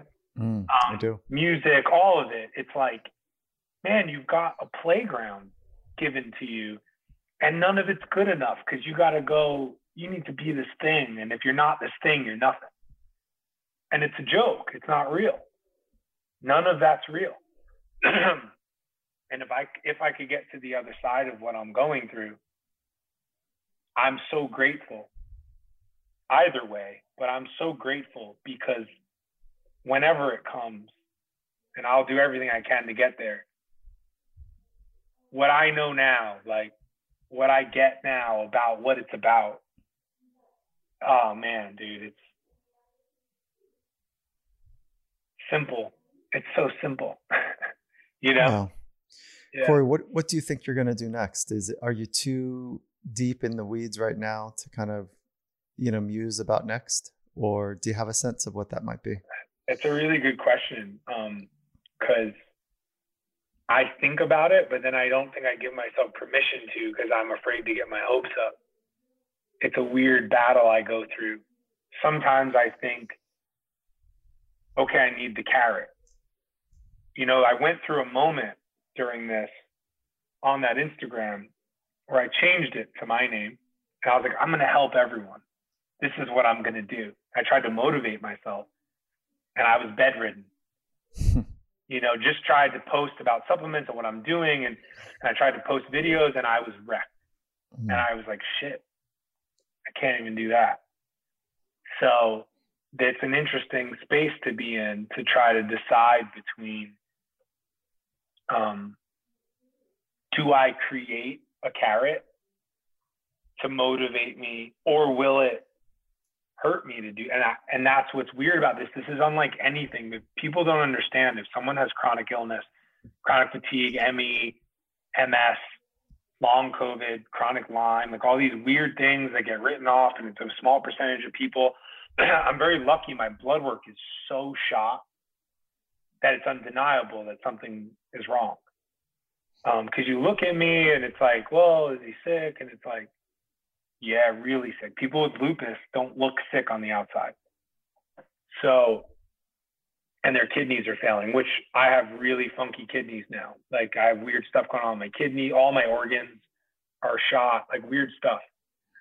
Um, so I don't know. That's it. I would ask you too what you think. Like, which is healthier to stay just day to day, which is what I try to do. I try to just okay today. And I, I try to like find joy whether it's cooking when i can or or even just watching a good documentary or whatever. Um, or do you it's just with this it's unlike anything in that you can't rocky it. You can't go i'm to fight my way out of this. And it's all i've done my whole life. And it doesn't allow you to. You got to almost accommodate it Wow. It's this thing inside you, whether it's the virus, that virus, or they think there's theories that it reactivated latent like Epstein Barr, and there's a theory that you get really sick and these other viruses turn on. And that's what's happening to me. That's a theory. Whatever it is, you have to accommodate it. Because when I try to like push through, oh, dude, wrecked. I mean, wrecked. Which is which is your model from when you were young, from from fighting, yeah, from whatever, yeah. Yeah. I, I, to answer your question, I think that a key ingredient will be hope, and so um, whether you think about later or you're interpreting now, I think hope will be foundational as one of those first principles. You know, this idea, this optimistic idea that um, something good's going to come down, and I'm going to be prepared you know, for it, either in mindset and approach or present moment experience or whatever. But, you know, that hope piece is, um, we're not born with it. And so just kind of keeping it present, um, honoring it, I think is uh, an important piece for people that, because it'd be so simple for you to be hopeless, right? The depression, hopeless. I mean, what's the difference? So simple yeah. And and you go through it. You go through these uh, going through this is there's so much trauma.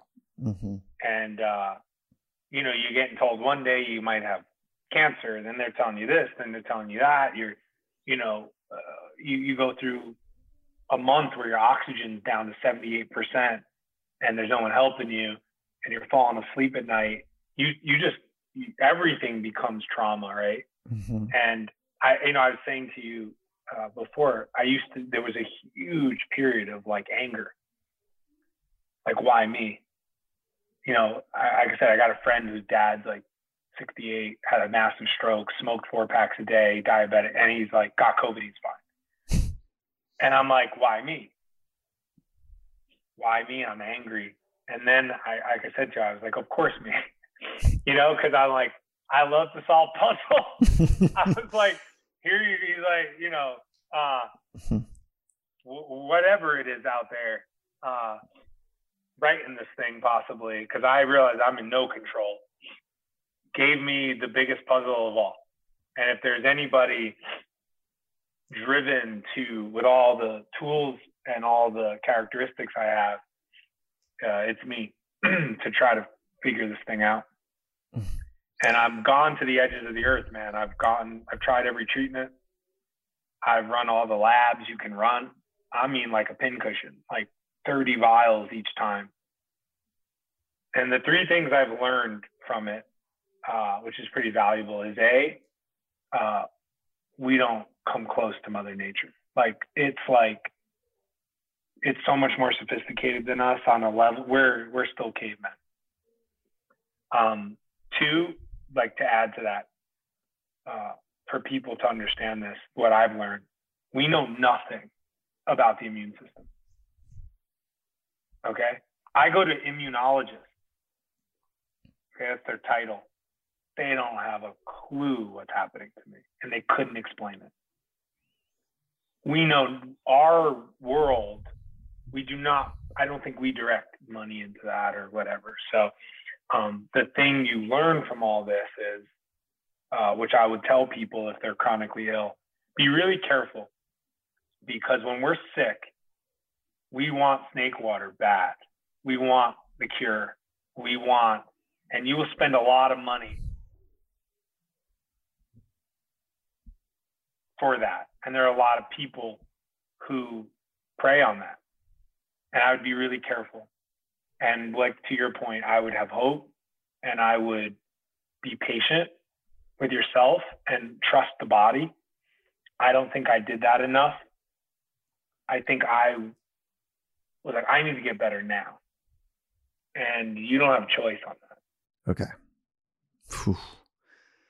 As a reminder, that was just part one of this conversation, recorded in January of 2021 now, let's jump right into part two, recorded recently.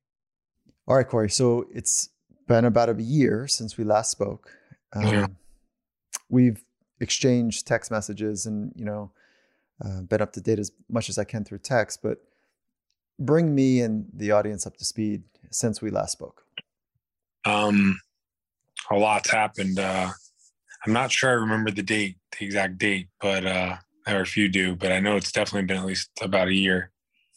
And at the time, you know, we were still trying to figure out what was going on with me.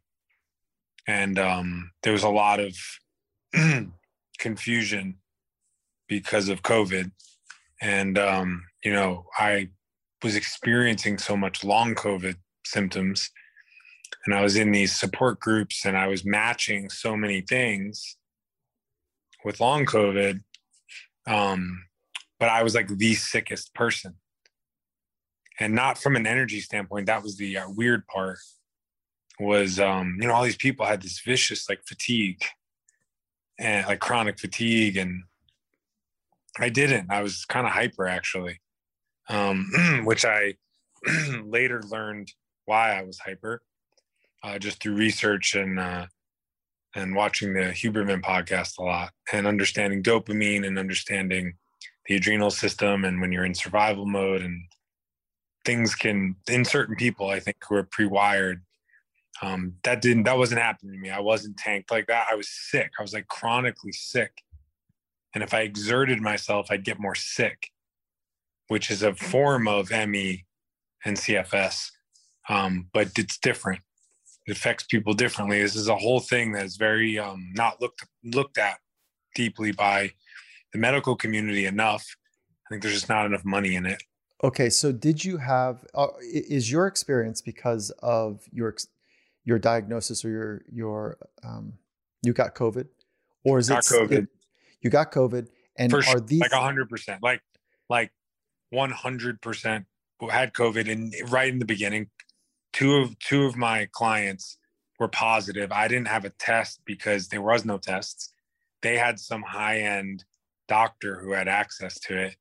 We all were sick at the identical time with the identical symptoms, vicious fevers, um, couldn't breathe, you know, desatting, pneumonia, the whole, the whole, the whole thing. I got really, really sick, really fucking sick.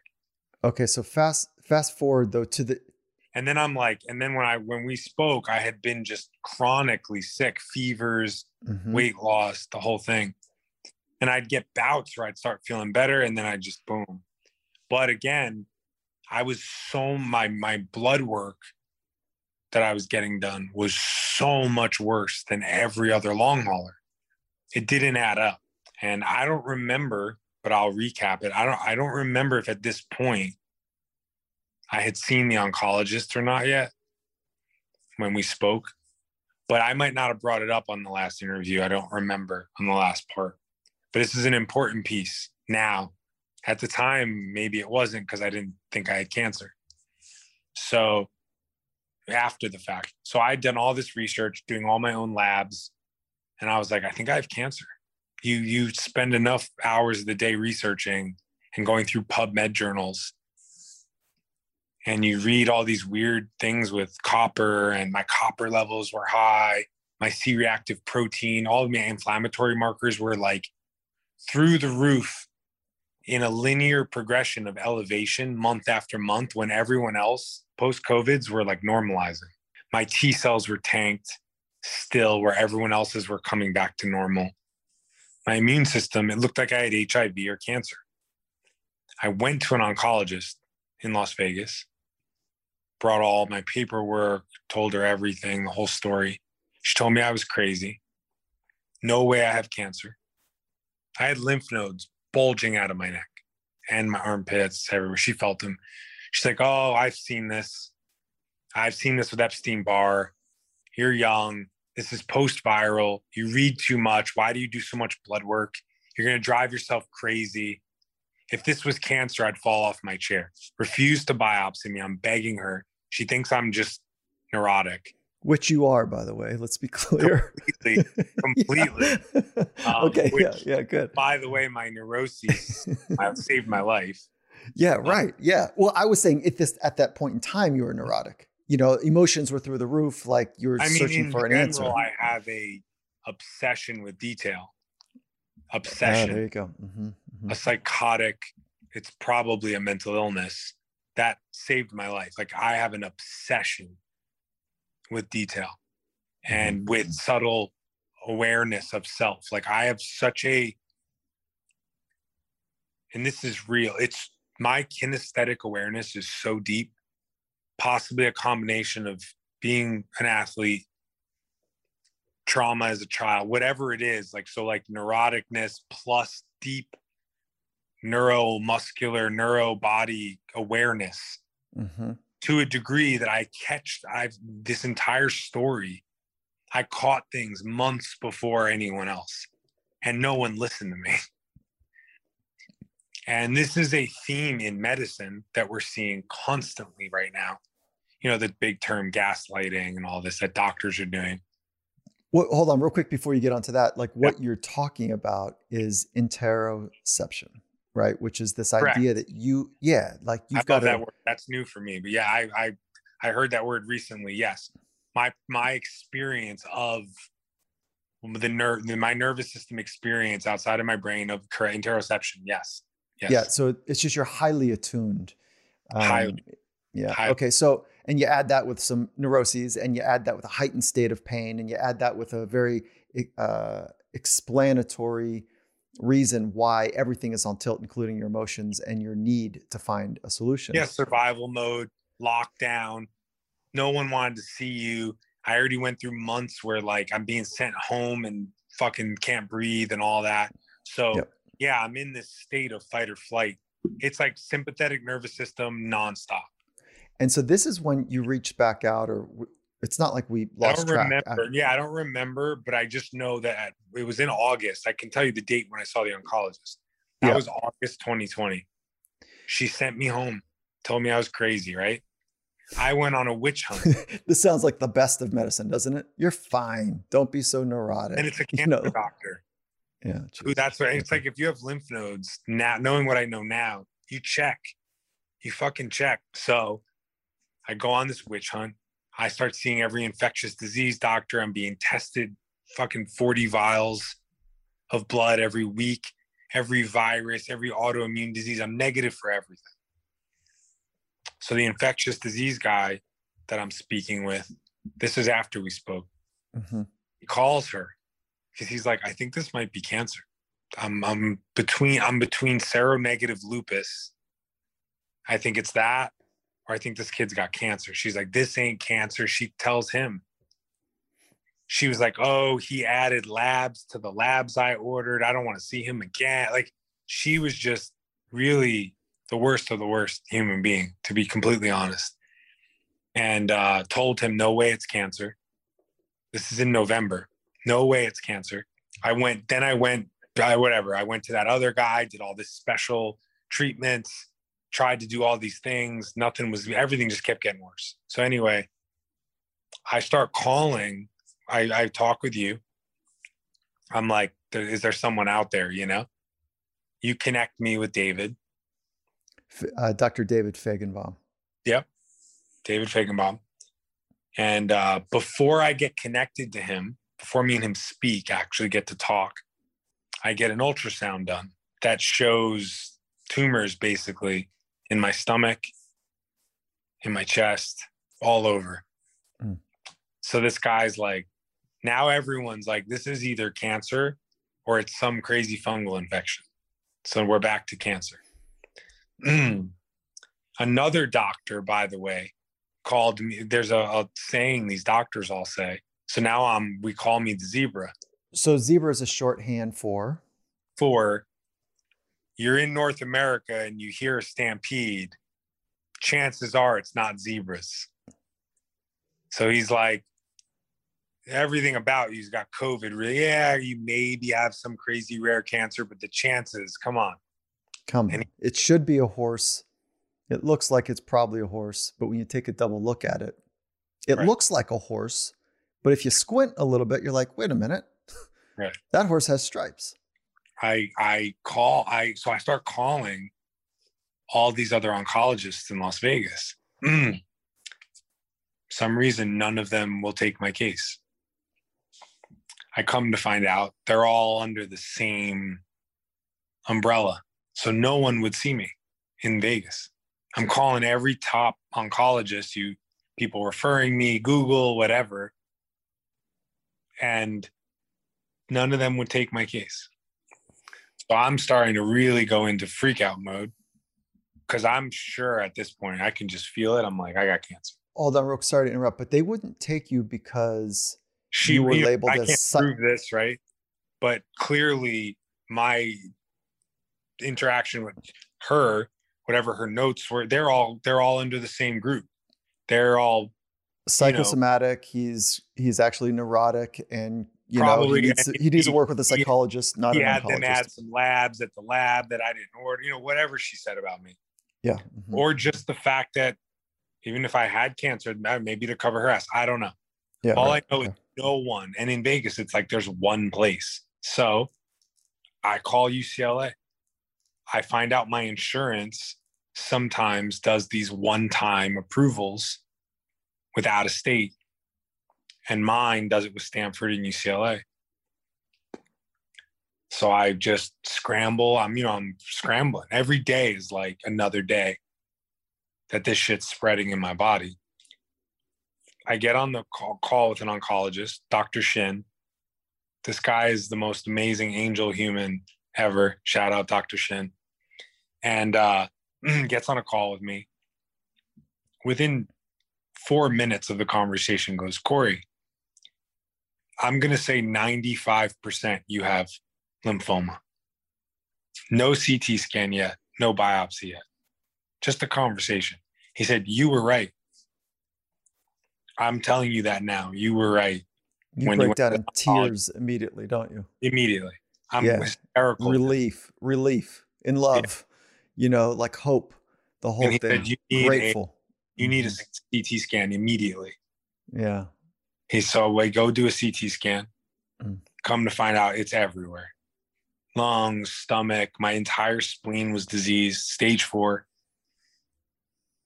whole spleen was completely replaced with multifocal disease. So it was just tumors, my spleen. So my spleen wasn't working. Um, get a biopsy, state uh, Hodgkin's lymphoma. Mm. Very rare disease. Um, like super rare, usually young people with more active immune systems.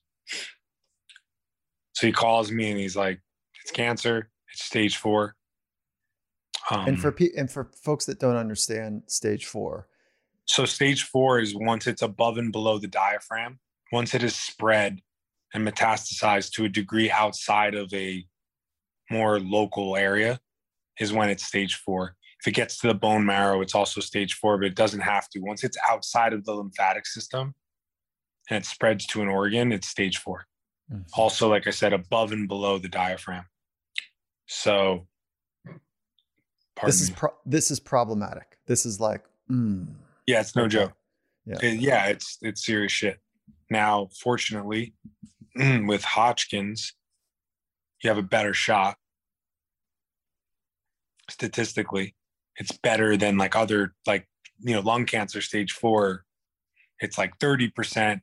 Stage four Hodgkin's, it's like seventy percent. You know, Mm. chance. Um, but it depends on a lot of things. I had a lot going against me because of how long. So a lot of the prognostic markers that mean not as good of an outcome were at that point. So my LDH, remember that number we were Mhm. talking about? Mhm. So high is 230, right above 220 is high. Mine was 230 when that oncologist said I didn't have it. By the time I got to chemo before we started, it was 420, which is like not good. Where's Fajgenbaum in this? So he comes in Yeah. literally, um, and goes, he says, so he, before I got diagnosed, we got on a call. Yeah. And he said, this is either Castleman's. Which is what he's known for. Yep. He's a, so yeah, and he so was- for for clarity for folks listening, Yeah. Dr. David Fajgenbaum, he was on Yeah. the podcast, legend. He's known as a disease hunter. And so um, as soon as you and I connect, I'm like, hold on. Yep. Let's let's pull in, you know, the legend. And you you guys sync. And so then what what happens? What's the next step for you? so I talked to Fajgenbaum, right? And he's like, I, I you got, you know, uh, I get diagnosed, I do the, you know, biopsy. Then I had to have a bone marrow biopsy, which was gnarly. It was like day after, days in a row, and uh, one after another. And then we start chemo, and uh, this is crazy. So we start chemo, and I'm ready to fucking go. I'm in ketosis which again is theoretical, but the concept behind that, by the way, is that cancer feeds on glutamine and it feeds on sugar, glucose. That's why a PET scan is a like radioactive glucose. So if you have glucose in the body, cancer can feed on it metabolically. So the theory is if you starve the cancer cells of carbohydrates, you have a better shot at letting the chemo do its thing. Not going to cure you without chemo, but they keep growing. So if you slow down the growth plus hit it with chemo, which just fucking nukes it, you got a better shot. Hmm.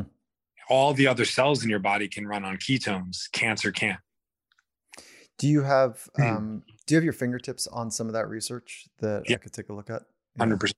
Oh yeah. Oh yeah. And okay, I'll, I, I'd like to read it, and then I hear what you're saying is like it's not like it's um, the golden standard or the gold No. standard. So, You know, um, you- but I would like I'd, I'd like to read it.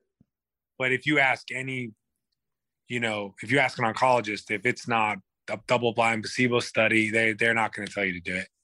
But you know, Walter Longo's work on cancer, which is mostly with mice. I don't know if you know about Walter Longo. His research was on cancer patients and having okay. Hmm. and by fasting around chemo, similar concept. When your body's in a starvation state, all the other cells in your body go into like a protection mode.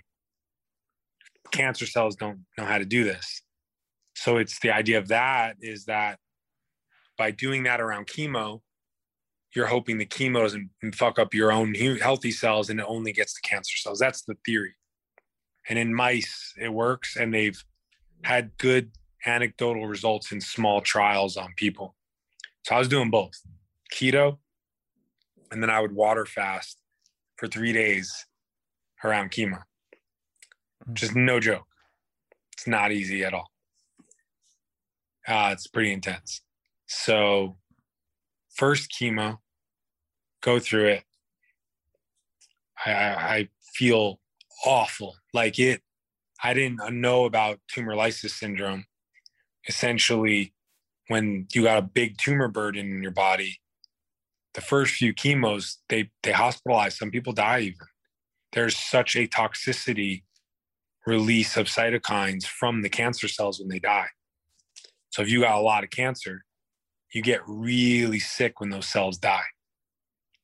So the first first one or two chemos, if you've got a heavy tumor burden, I was like this close to going to the hospital day three because you got steroids in you. So the first two days aren't horrible; they're manageable. But when they when that dexamethasone starts wearing off, that's when you feel it. I was like shaking, and I, it was almost like uh, what I've seen when you see like someone detoxing from like heroin or actually like alcohol. I was kind of like shaking and had these vicious headaches. But I mean, I have a crazy pain threshold, and this was like unbearable to where I almost went to the hospital. And I, you know, I researched while I was shaking, curled up in a ball, and I found this tumor lysis. I believe it's called tumor lysis syndrome. And I'm like, oh, okay. Like I, once I knew what it was, I'm like, let me try to ride this bitch out. And I just sat curled in a ball. And it, it passed after like six hours. And then it was kind of, and you kind of come out of it after a few days. And dude, I felt so good about five days after the first chemo. Mm. I felt better than I had felt in a year. It was insane. I was like, whoa. I was like, I can do this. Mm. Okay, three days of hell, four days, and then I feel like this. All right, let's go. Next chemo, they fuck up, kind of. And I caught it. I don't want to say fuck up, but they did. Again, details. I weigh myself every single morning naked after I pee. I know my weight. And then I pound a bunch of water or whatever. So the one drug, which is the most neurotoxic, they do it based on weight. So the first dose I got was 80 milligrams. And it, let me put you like this. Before each round, they recheck your blood, all those markers we talked about, which there's more. My LDH was 420, right? It came all the way down to 210 from one chemo. Cool. Yeah. Jeez. My SED rate was 85, which is crazy. Above 15 is high. Okay. It came down to like 14. One, like it was almost like all the cancer died. So, anyway, I called the doctor. I was like, man, I feel really good. Is this normal? He's like, yeah, you all that inflammation's come down. So, anyway, next round, they upped the dose because they thought my weight went up they're weighing me in a in a in shoes in clothes and i drank a bunch of water like with drugs like this again this is something i see with medicine with everyone's kind of robotic and not detailed enough and i'm really sensitive i guess to shit so they upped the dose of the drug because they thought i gained some weight back i didn't i was the same weight it hit me way harder and I didn't know they upped the dose. First two days I was fine from the steroids. The third day, I got really bad bronchial inflammation, and you can still hear I have a hoarse voice. My voice was almost gone, could barely talk. And I was really looking forward to singing because, like, after the first chemo, I'm like, oh, I can make music through this. This is going to be great. I'll just fucking ride out those three days and then I'll make music and this will be fucking great. Voice was gone. Like, I mean, gone to where I was like scared, like I couldn't talk. And then it kind of was coming back and I got hit really hard that round. Like, I mean, like I just felt like I got electrocuted, like my whole brain, my body. But again, after about four days, you kind of shake it off and then, then I felt great other than the voice that was gone still but just my energy so uh we do another round at that higher dose and i wake up with what feels like bronchitis my lungs feel really inflamed voice is shot shot and I'm really fucked up. I can't walk good. My balance is off. I feel I've really, my nervous system got really wrecked. Call the doctor. And I'm like, hey, man, did you like up the dose or something? And he's like, yeah, the last two rounds, your weight went up. I said, no, it didn't. My weight's been the exact same weight every morning. I'm like, you guys are weighing me when I come there and I have clothes. I'm like, that's not an accurate. I'm like, we need to lower the dose. I said, I, I think I have, I think I have bronchial like damage or inflammation. He's like, I'll get an x-ray of your lungs. I said, yeah, but it's not my lungs. I think it's bronchial. I can feel where it is. Sure enough, x-ray, diffuse bronchial wall thickening, suggestive of airway disease. Mm-hmm. So now I've mm. got this like chronic this went on for the rest of chemo, like asthma, voice gone. We lower the dose. I start getting neuropathy at this point, a little bit in my fingertips, like numbness. We keep going. Next round, next round. Hair, my hair's still long. They couldn't believe it. I wasn't losing any hair. I was like, oh, it must be the fasting and the keto. Wasn't losing my hair we got to the halfway point, so three months in, and I'm shadow boxing and walking three miles a day up hills. I didn't do that all of post chemo, post COVID. I thought, and my immune system was tanked. That's why I think there's an autoimmune component. My immune system was so, my white blood cells were so low. I wasn't getting infections though, probably because of all my protocols. And I, I felt better than ever. It was weird and then they this is when things went south. So i start noticing some things some neuro, neuro, neurological and nerve things but very mild. And he's like we're going to give you this bone marrow stimulant because your white count's really low. So i'm like okay. Um, and mind you i'm like traveling back and forth from vegas to la this whole time there's a lot of stress which couldn't have helped with my nervous system, like a lot. Like the whole time I'm in like, I'm not in a Zen space. I'm in like war mode. This isn't like, you know, I get to stay in once. I have to go back and forth. I'm getting Airbnbs. And then I have to come back because it's like five grand each time. I'm trying to raise money and do it. It was insane. It was very stressful. The whole thing it was not easy. And I just all, you know, so anyway, they give me this injection and right away, I felt like I was paralyzed, like within four hours. My whole spine felt like inflamed and I couldn't move. I mean, I couldn't move. It felt like I was in a car accident. And I called the doctor. I'm like, I'm like, I'm, I literally am, I can't move. I said, it feels like my whole spinal cord is, is like inflamed or something.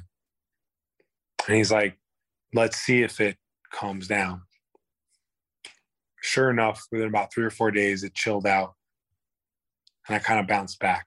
But then my my nerves didn't feel right, like in my my arms, my legs. I started getting weird weird pains in my legs. Weird things started happening. Each round, we had to keep doing those shots to keep my white count up. What is your spiritual framework? Um, after or before this? Oh, interesting. Before. Before this, my spiritual framework was uh I definitely had more belief in in things that were conspiring. I I had the, you know, the alchemy belief.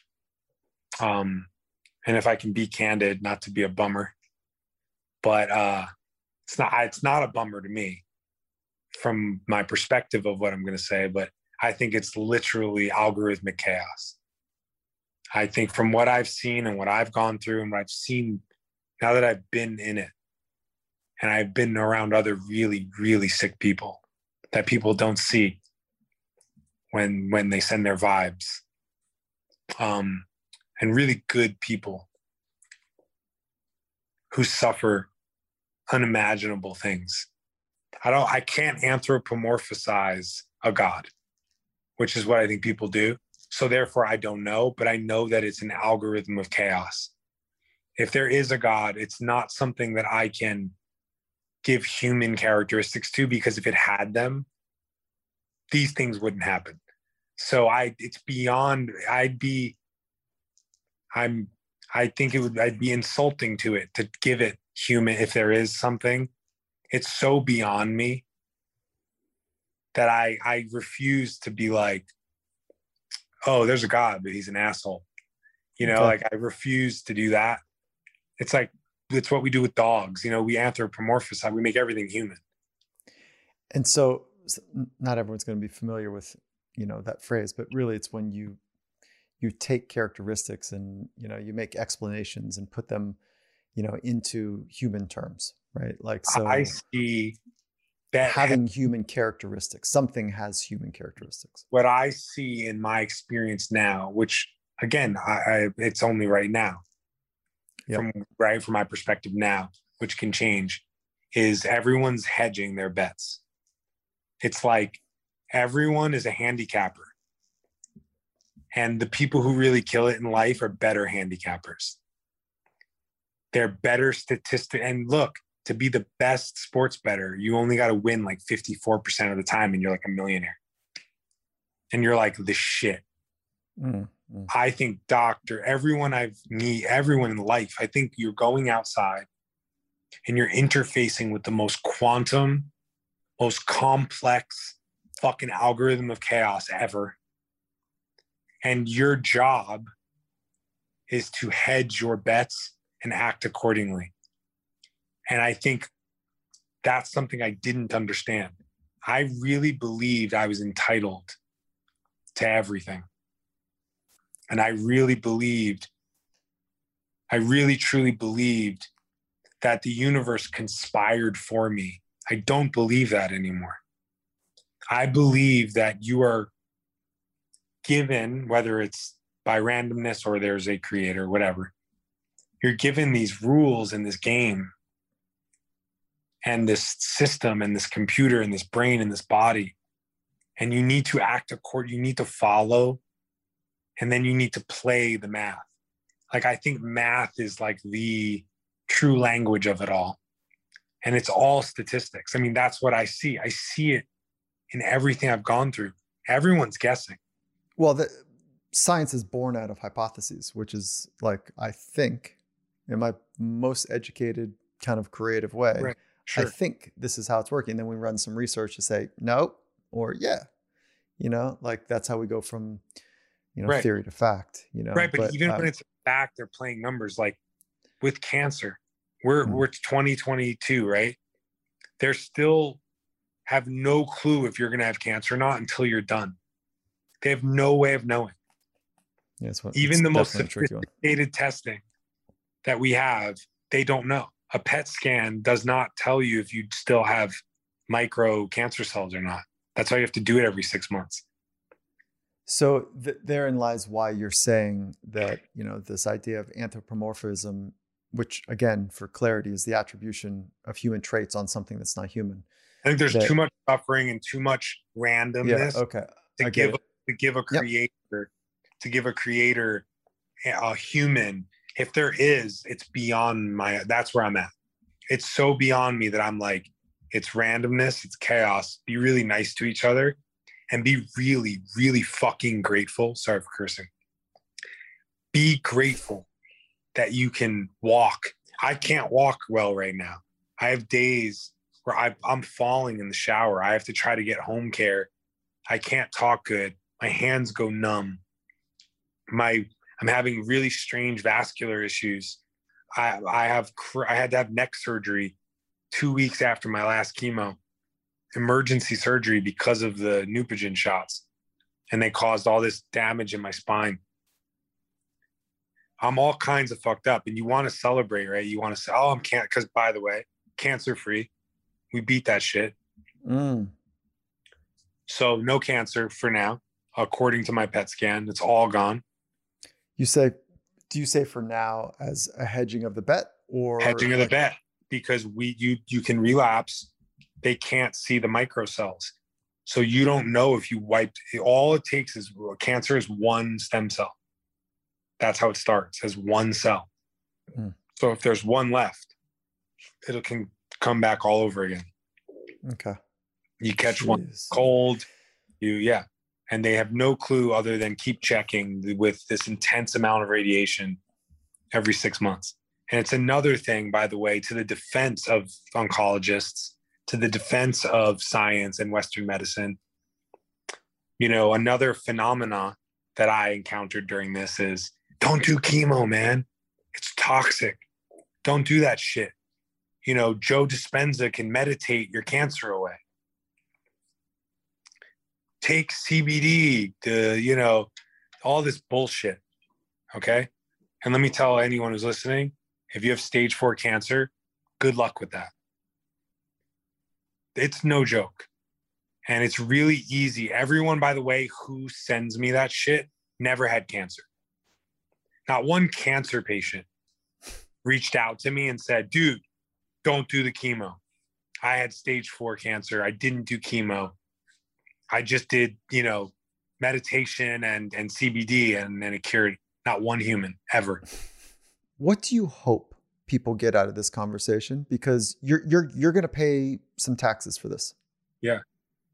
Um and it's so hard to get it all in right there's so much i want to say and there's so much to this experience there's just so much there's too much and um i don't know what's going to happen to me i don't i think i you know with the neuropathy i have severe neuropathy i you know i woke up two round two rounds till the end i all of a sudden couldn't walk it was like i was paralyzed and we stopped one round early because of that um, we did one more round after that, and we removed the one drug. It didn't help, and I literally couldn't couldn't use my hands, dropping things. I still have trouble. It's amazing. I'm holding this phone, and uh, the only thing keeping me going. That was the thing I really, when you asked me that question, the really important thing that I'm still figuring out is like what's keeping me going, right? Like truth, like where's the quality of life at this point?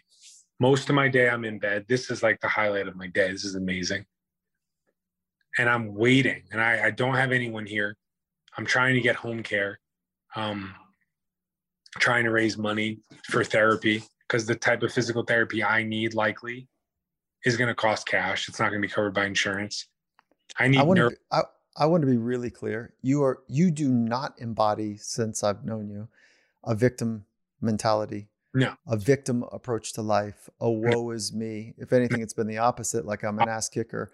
I, you know, like I figure things out and, you know, bet on me.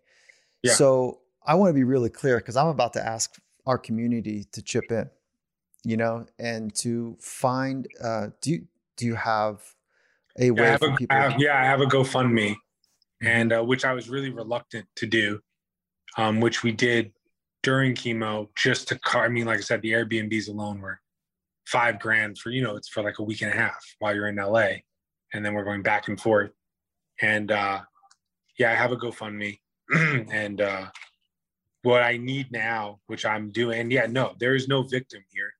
We're gonna fight until we we beat it everything and i'm back hiking and walking and running and laughing and i'm and i'm able to function or i'm to die trying. That's it. Um, that's what i've done through all of this. I haven't stopped. I'm not to stop now. But I, I think what i what i where i'm at now and the, the thing that's important is a few things um, which is it's a lot i know. It's so hard to you know but uh i'd say gratitude. I, I see everyone every day just you know and and i think myself included prior to this i made my life so fucking i probably said this on the last part too so much more complicated than it needed to be so much more stressful than it needed to be. And it's really basic. Get amazing sleep.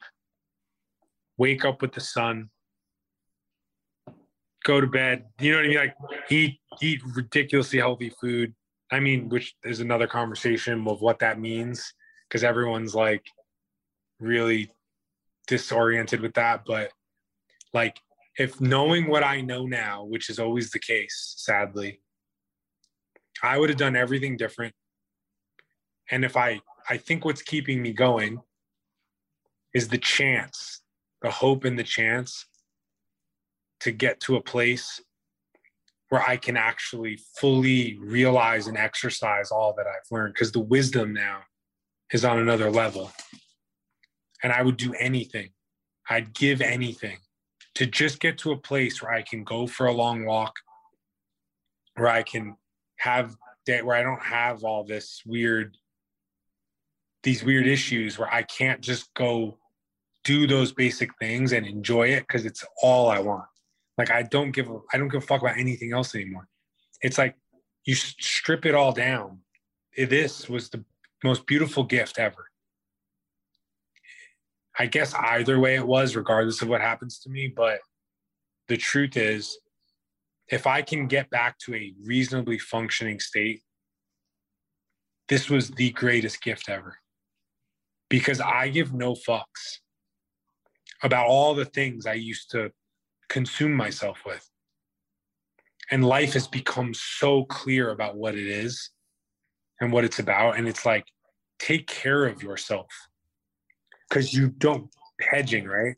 You don't know your genetics that well and you don't know what's underlying. And we all like push it. And it's always until you end up like this that it's like, oh my God, I figured it out. And it's like, I don't know if the human condition will ever get to a place but if, if in some way I can, with everything I've been through, the biggest message I would say is gratitude on a daily fucking basis and simplify. Like psychotically simplify and watch how much happier you'll be. Like, like an antidepressant. Even with everything I went through, by following those rules of getting sleep, with the circadian rhythm, getting sunlight in the morning, eating the way I was eating. I killed it considering the doctors couldn't believe it. It still got to me. This stuff is toxic. I was in it for six months and I'm wrecked now. But I'm going to do the same thing as long as I can to try to rebuild. But like, that's the message I guess that I would give that I that I truly learned from all this is like you're given this thing and it works on a quantum level with all of everything around you, your environment, light, your mind, your body, your nervous system, you what you were talking about the nervous system and the autoimmune disease. I'm on that right now. I realize that I was in this sympathetic nervous system state, which a lot of people are in that don't have cancer constantly. And by the way, for people who don't know, sympathetic is not calm. no, fight no, this fight or flight. So it's called sympathetic dominant, or you know, eventually leads to some sort of adrenal burnout or That's adrenal right. fatigue. Yeah. Which is the comp- which is obviously going to create massive health comprom- compromises. But I hear you saying gratitude, simplification. Like those are two big bright things. And then if I were to if I were to double double dip here on on, on this type of thinking, say, how do you finish this thought? Um, my heart is yearning for Peace. Peace. And then life is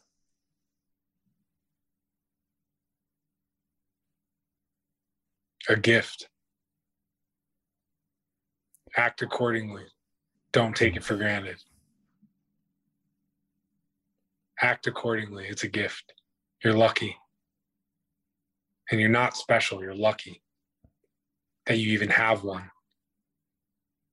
So just act accordingly. That's what I would mm. say. Jesus, dude. Okay. Um, it's so sobering coming from you. Huh. I'm so sobering. It's like a friend of mine, a friend of mine said, you know, this is a huge one. She said, I've never heard an artist like admit this. And I was like, I'm probably done with music. She's like, What do you mean? I was like, I'm just done. I was like, I'm done. And she was like, Why? And I said, Well, it was never about the music. So it was never about the music. It could be cooking, it could be painting, it could be anything. I said, um, for me, there's two things that music was about, and it wasn't music. Um, my brain loves to like figure out puzzles. And for me, music was like the hardest puzzle. It was like to make a song do what it's supposed to do was just, I was obsessed with that, with figuring that out. And my brain just finds things like that. So it could be anything.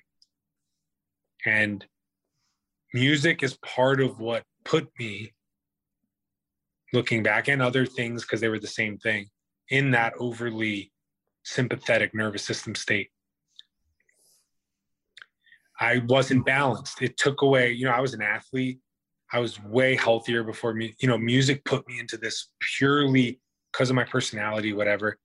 I spent 10 hours a day 12 hours a day not sleeping trying to figure it out. Maybe i'm an addict and it's just not heroin you know what i mean and so I need to stay away from all that shit. You know, and I see that now. you know, it's like, uh, let me tell you my response is that yeah. um, I'm laughing right now, but it's because of the journey you just took me on, which is it's not about the music. Now, my first reaction was so selfish, dude. Just now, I was like, oh no, I, I loved what you created. The first, the, the one song that I know. Yeah, yeah. You, and I'm like, oh no, I'm, I want more of that. And then you're like, yeah, it wasn't good for me. And then I kind of went, yeah, okay, I kind of hear him.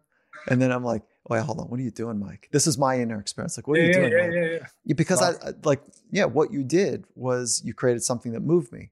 Yeah. And um, it might, it, I don't know who it moves, but it moved me. It moves every person. Like that song. Yeah. Of all my, it's, I did the thing. It's the one you did the thing. The That's thing it. where any person, old, young, that hears that it moves them and they and it's and it's felt. And uh sorry i have to lay back down kind of sit back down. But uh yeah you cracked you you cracked the code. I did. it took it took and you that's what it took me five years. And 12 hours a day, day a in day, like poorly lit rooms hunched Or- over yep, yep, not yep. eating Sitting in a drinking whatever and yeah right yeah, damn like like back and forth trips to la not eating well you're in the studio you're looking for dopamine all day you're eating candy you're anything you know drinking tons of coffee um but i did it and then i was like and i i could get do the same thing again and i, I really could like but i know what how imbalanced it makes me hmm and with everything I went through when I just got sick, I didn't give a shit about that. I cared about walking. I cared about breathing. I cared about eating. I cared about being able to laugh and hug people. I'm not fucking around. I'm not being dramatic. I'm not being romantic. I genuinely, I tell people this, anyone I can speak to, you will not give a fuck about any of that shit when when you are really staring at death. You won't you'll care about people you love and you know you hear this i've heard it never hit me until i didn't care. Yeah i cared that like you know i told people hey make sure my song gets streamed like crazy if i if i go. You know of course that's the ego.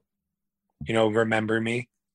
But uh the truth me i regretted i didn't regret that i didn't get to make more music. I'm just being fucking honest. If this bums people out that think I'm like rock star till I die, which I am in a different way. But the truth is, yeah, yeah, yeah. I regretted not spending more time with really good friends because I had to figure this song shit out. Because, you know, my ambition was just so important and I was so self important. I regretted being that way even in relationships. I regretted not walk going for more walks. Like all I want to do is go for a fucking walk. And when I was able to during chemo, it was like it's like my dog, you know, and the, my which I who I had to give away because I was so sick. But you know, you see a dog, it's like the happiest time of their life. You take them for a walk. Just go for a walk, get sun on your face. Like I didn't look back and go, damn, like all I looked back, I thought, I wish I walked more. I wish I laughed more. I wish I spent way more time with my father. I wish I spent way more time with my good friends. And I fucking mean that with every cell in my fucking body. And my only thing keeping me going, where I'm still fucking fighting, because I'm gonna get there or die trying. Is so I could do that shit. Not so I can make another fucking song and be all alone and obsessed with myself. It's so I can do that because that's what I think life is about. So you've you've heard me talk about the doing and being parts of of the human experience. Yeah. And we're in reverse order, which is what you're describing, which is most of us have consumed a model which is or digested and swallowed and having a hard time metabolizing this model, which is I need to do more. Right. I need To be more. Yeah, fuck. right. Yeah. So Opposite. and then yeah, it's flipping it. And so I need Flip to it. be more and let the doing flow from there, whatever that doing is. Yeah. And so th- this is what I hear you talking about. It's what I've learned from people of wisdom is the being is the foundation. Now you you have some say in how you are going to be you. Yeah. You, you have say in that. Um not to be too philosophical here, but we co-create our life. You know, Fair. yeah, right. We co-create it. Yeah. And so you can figure out for your model who the co-creation is with. Yeah. Um, Yeah, yeah, yeah, yeah, it- yeah, yeah, yeah. I'm with you on that. Mhm. Yeah. you so build it you you that's like you're still an artist that's what i meant it's not about the music now my my painting my song the obsession is the is that life what i where i'm at now in here what's what's what's giving me any dopamine left if the if the adrenals aren't fully tanked is the visions right? Like why would be manic making music is i, I have this carrot. Now it's fucking you know it's nature it's the farm it's it's the wife it's the possible kid it's the family it's the it's the community it's tribe it's all the things that actually strengthen us and sustain us. All the other shit is is fleeting. You know, okay, so we're we're speaking the same language, and I I have a hard time actually uh, getting to it sometimes. It's not an intellectual exercise. It is actually kind of moving some of the stuff out of the way to get to the truth of it. And, and it was one of the reasons why we fired up the podcast was to get to this part of the conversation right With hopefully- Yeah, but with all humans, you know, it is like, but here's what I found. Uh, I'm sorry, the extraordinaries. Right. And the idea is that, you know, they they they're coming back from a mountaintop or they're at the mountaintop or they're close to the mountaintop and like what is your psychology about? Like how are you experiencing life? And I say all that because I am um highly sensitive to and nauseated by the performative aspect of life. And you say, wait, Mike, you say you're a high performance psychologist. Like, what, what are you talking about? Um, when something is pure and true, the performative aspect has faded away and it is absolutely a beautiful syncopation. And it's the syncopation that I go, I'm amazed by and I'm I'm Mm. captivated by.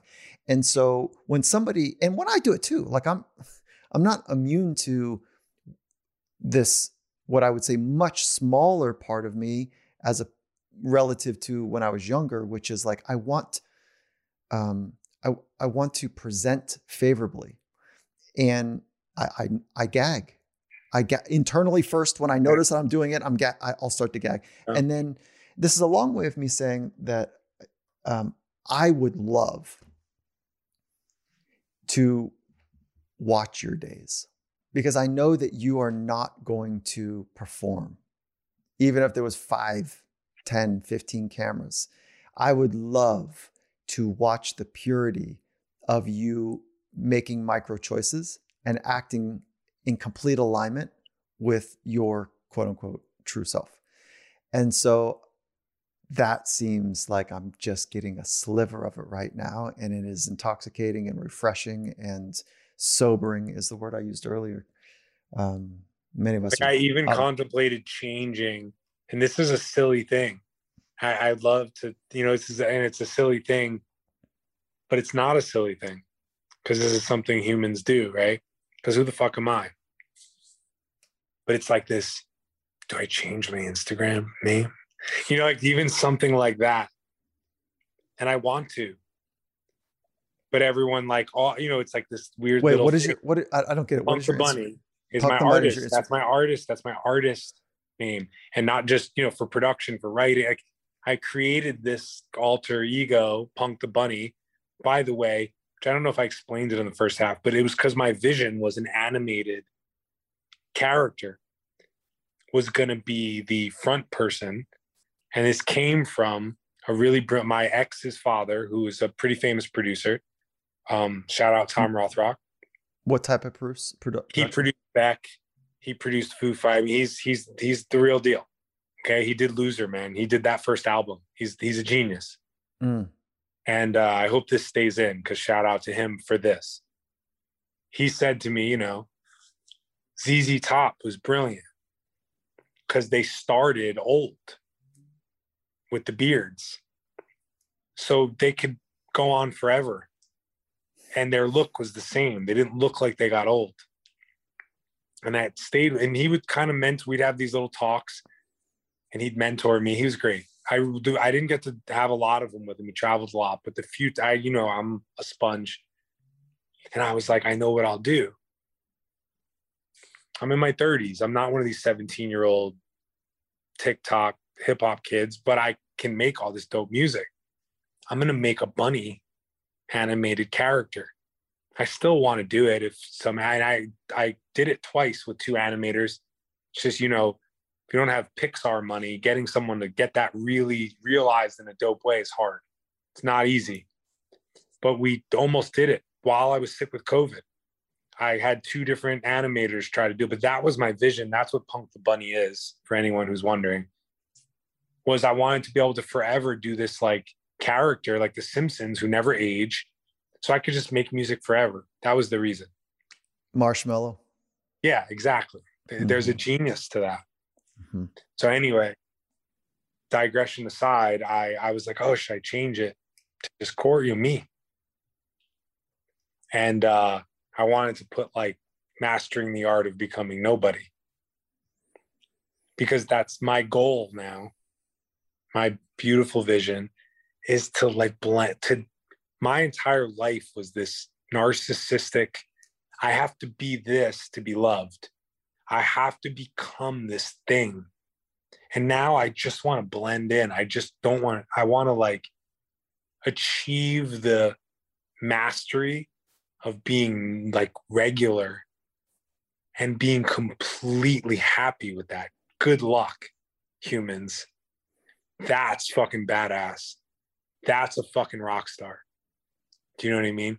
And I get mm. that now, and it makes me want to cry sometimes because I'm hurting. And I can't go do that yet. Most of my day, this is badass. Most of my day, I'm laying on this bed. And I and I'm just on fire right now, and this is great. And I do I'll take uh, two days of bedriddenness after this for this talk. But that's where I'm aiming for to Mm. just realize that, dude, this whole fucking thing around you is a giant, like, beautiful playground for you. It's meant for you to enjoy. I didn't enjoy shit because I was so ambitious. It all just goes by you. Where all you got to do is walk outside and it's all here for you people, sun, trees, fucking, I could go, you know, whatever. You know what I mean? It's all just here. And like, yeah, anyway, I'm I'm going, but you get you I know you get what I'm I, saying. I, I, dude, I'm so wanting that for you. Like, so it's all I want, Mike. It's like that's my goal now. That's the carrot. yeah. That's it. So I'm like, Mhm.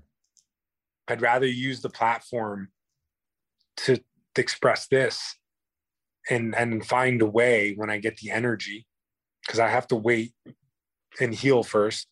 So I can't be like trying to post every day and put pressure on myself. But I wanted to share this. I want this message of yo, like it's cool to be regular. It's cool to just be. That's cool. Fuck being lit. Fuck all that shit. You're gonna waste so much time because there's an algorithm. You're hedging. You still you could be the most talented whatever person in the world. It's like 0.001%.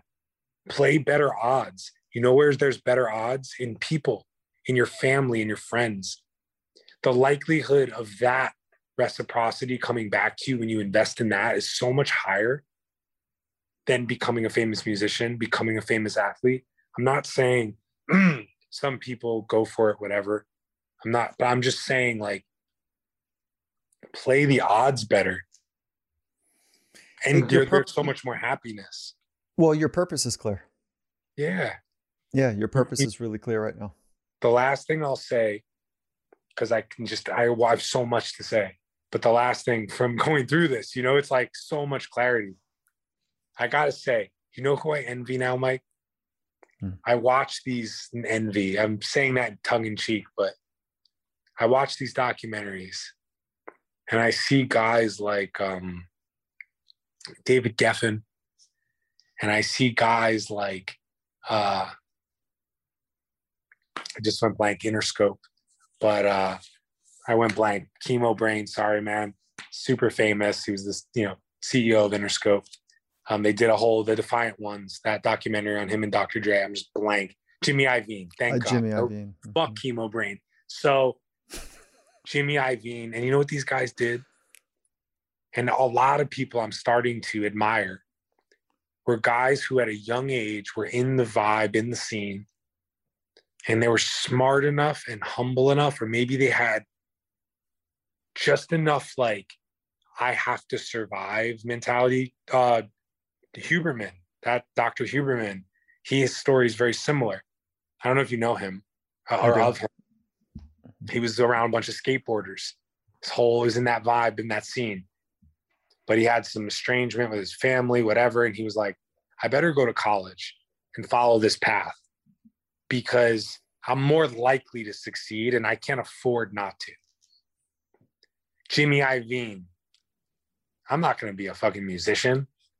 He, they're the guys I envy now in these stories, and maybe that's just right now, but and not to become them, by the way, but the mentality of like hedging your bet better and being more realistic and being cool with that. They ended up being so uber successful, freak more than all the artists that they represent by just being actually like more grounded it ended up taking off anyway. They weren't chasing anything other than like, shit, I gotta like be okay. And it turned into that. Anyway, I, I don't know if that's gonna come across or translate to people, but my whole life was this whole like, I gotta be this thing. And meanwhile, that thing doesn't even reward you that much. You're you're isolated and alone because you're on this fucking crazy, impossible journey. And like yeah anyway i'm i'm i'm going in circles about the reinforcing the invest in your friends real good friends. Invest in people. Invest in in your community. So that's the message that i hope this can get in is is what i've learned from all this shit. Once you're left all alone with yourself facing death facing all this shit i realized none of that meant a fucking thing instagram did none of it meant a thing i missed jamie I missed you. I missed the talks. I missed the the laughs. I I I, wanted more. You know, anyway, that's the thing. That's what life is, and everyone's lost that. That's dope, man. That will give you so much antidepressant, so much better sleep, so much better than any of this bullshit. You know, and like it's proven even in science that the immune system does better when there's tribe and not in isolation. What's the worst punishment in prison? Isolation. What's the worst Even thing you, what's the worst thing you can do to another human? Ignore them. It's one of the most aggressive things you can do. and meanwhile, myself included, tons of people are weirdly doing that to themselves because they need to be more. Yeah. And they don't. You know? Yeah. Yeah. All right, Corey. I Um, hope that all like you can Nah, man. It's, it's oh what a gift, dude. god. and man. so I want to, you know, I want to check back in, um, you know, on the pod. Obviously, we stay in touch, but I want to check back in the pod in a little bit and just allow people to, you know, be part of your adventure here. Uh, Yeah. And I just want to encourage right now, folks, to like, I want to speak right to our community for a minute, which is, I hope that when you listen that you're putting yourself into a position to not only feel what Corey's feeling, but feel the pain and disconnect you have in your life. And um, as maybe a a way to make a commitment towards healing is you can do two things. The first is to invest in the quality of your life by being more of who you want to be, who you know you are capable of being, which is always available to you in the present moment. However, you need some clarity. And that clarity is to know what are the guiding principles in my life. Corey has spent a long time, you know, explaining some very clear guiding principles about relationships, about gratitude, and about being present with wherever he is and with whomever he is with. Yeah. And I think that that's the first place I'd love to just put a really sharp stick gently into your back is to say, remember um, this part of you. And the second is to make an investment in Corey's adventure. And I don't say this lightly, um, but I hope that you can be part of it and support him. And um, there's a GoFundMe page that the link is going to be available if you you know if you can find the link uh, in the show notes. And then also, you know, Corey, will you just share the best place that if people are only audio right now that they could stop right after you say it and go punch over and and you know get their credit card, you know, connected. Yeah, it would, it's on GoFundMe and um, GoFundMe.com slash. It's uh, Corey Cooper Smith's Cancer Fund. Okay, spell it all out. Corey C O R E Y. C O R E Y C O O P E R S M I T H S. So Corey Cooper Smith's Cancer Fund. Yeah, and our goal right now with where we're at, it looks like the doctors are saying it's going to take about six months to a year, if at all. For the ner- nerves, take a really long time to heal. I'm suffering from pretty severe peripheral neuropathy and autonomic dysfunction. Basically, the chemo just destroyed the nerves everywhere in my body. And my goal is to seek out the top neuro retraining specialists, physical therapy specialists who want to, you know, be part of this journey because I will do whatever it takes to get back to fighting form, so to speak. And I and it's going to cost money. So we're trying to raise anywhere between another, you know, 20, 30, even $40,000 so that over the next 6 months to a year I don't I can just focus on healing this so I could get to a life of helping and healing others who are going through this because I will I that I will 100% do. I will make so much of my life about guiding people who are going through cancer, going through chronic illness and and learning and developing myself whether it's through psychology resources and or physical therapy resources to be able to coach people and help people through this because I've been through it and I see how broken the system is. And I know how much fire and how much of a sponge I am of learning and understanding and teaching. So to get me there, I got to get back on my feet and I got to get functioning. And it's not going to be an easy task. There's a lot of broken parts and pieces. Um, so that's why we need the help. And anyone that can donate and help, it's going to go towards that. I will be posting on my Instagram all my progress. Um, and I'll be updating the GoFundMe with all my progress every, you know, where every time, every session, every physical therapy session, every everything. So, um, yeah, so I appreciate that. Anyone that's mm. helping, I greatly appreciate it. And that's felt. I'll, I also want to add a third thing maybe folks can do is um, make a difference in your life.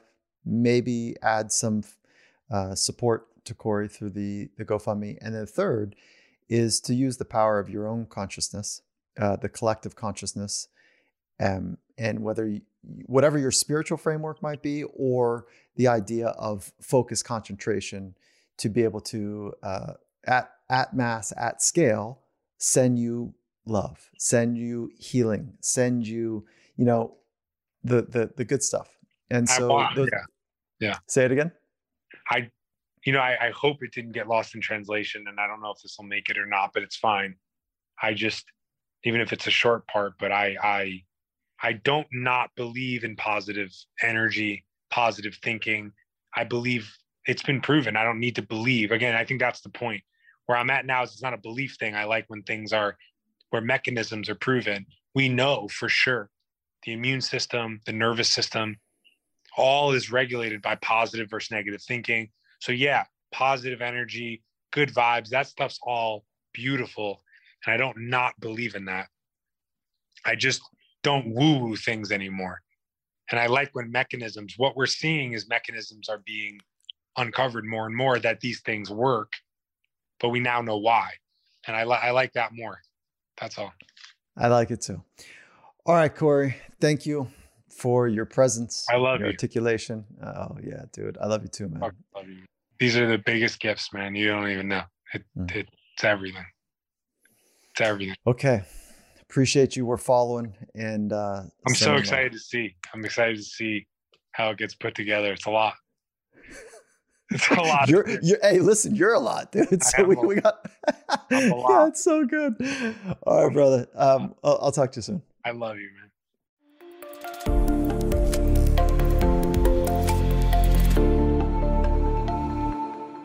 All right. Thank you so much for diving into another episode of Finding Mastery with us. Our team loves creating this podcast and sharing these conversations with you. We really appreciate you being part of this community. And if you're enjoying the show, the easiest, no cost way to support is to hit the subscribe or follow button wherever you're listening. Also, if you haven't already, please consider dropping us a review on Apple or Spotify. We are incredibly grateful for the support and feedback. If you're looking for even more insights, we have a newsletter we send out every Wednesday. Punch over to findingmastery.com slash newsletter to sign up. This show wouldn't be possible without our sponsors, and we take our recommendations seriously. And the team is very thoughtful about making sure we love and endorse every product you hear on the show. If you want to check out any of our sponsor offers you heard about in this episode, you can find those deals at findingmastery.com slash sponsors. And remember, no one does it alone. The door here at Finding Mastery is always open to those looking to explore the edges and the reaches of their potential so that they can help others do the same. So join our community, share your favorite episode with a friend, and let us know how we can continue to show up for you. Lastly, as a quick reminder, information in this podcast and from any material on the Finding Mastery website and social channels is for information purposes only. If you're looking for meaningful support, which we all need, one of the best things you can do is to talk to a licensed professional. So seek assistance from your healthcare providers. Again, a sincere thank you for listening. Until next episode, be well, think well, and keep exploring.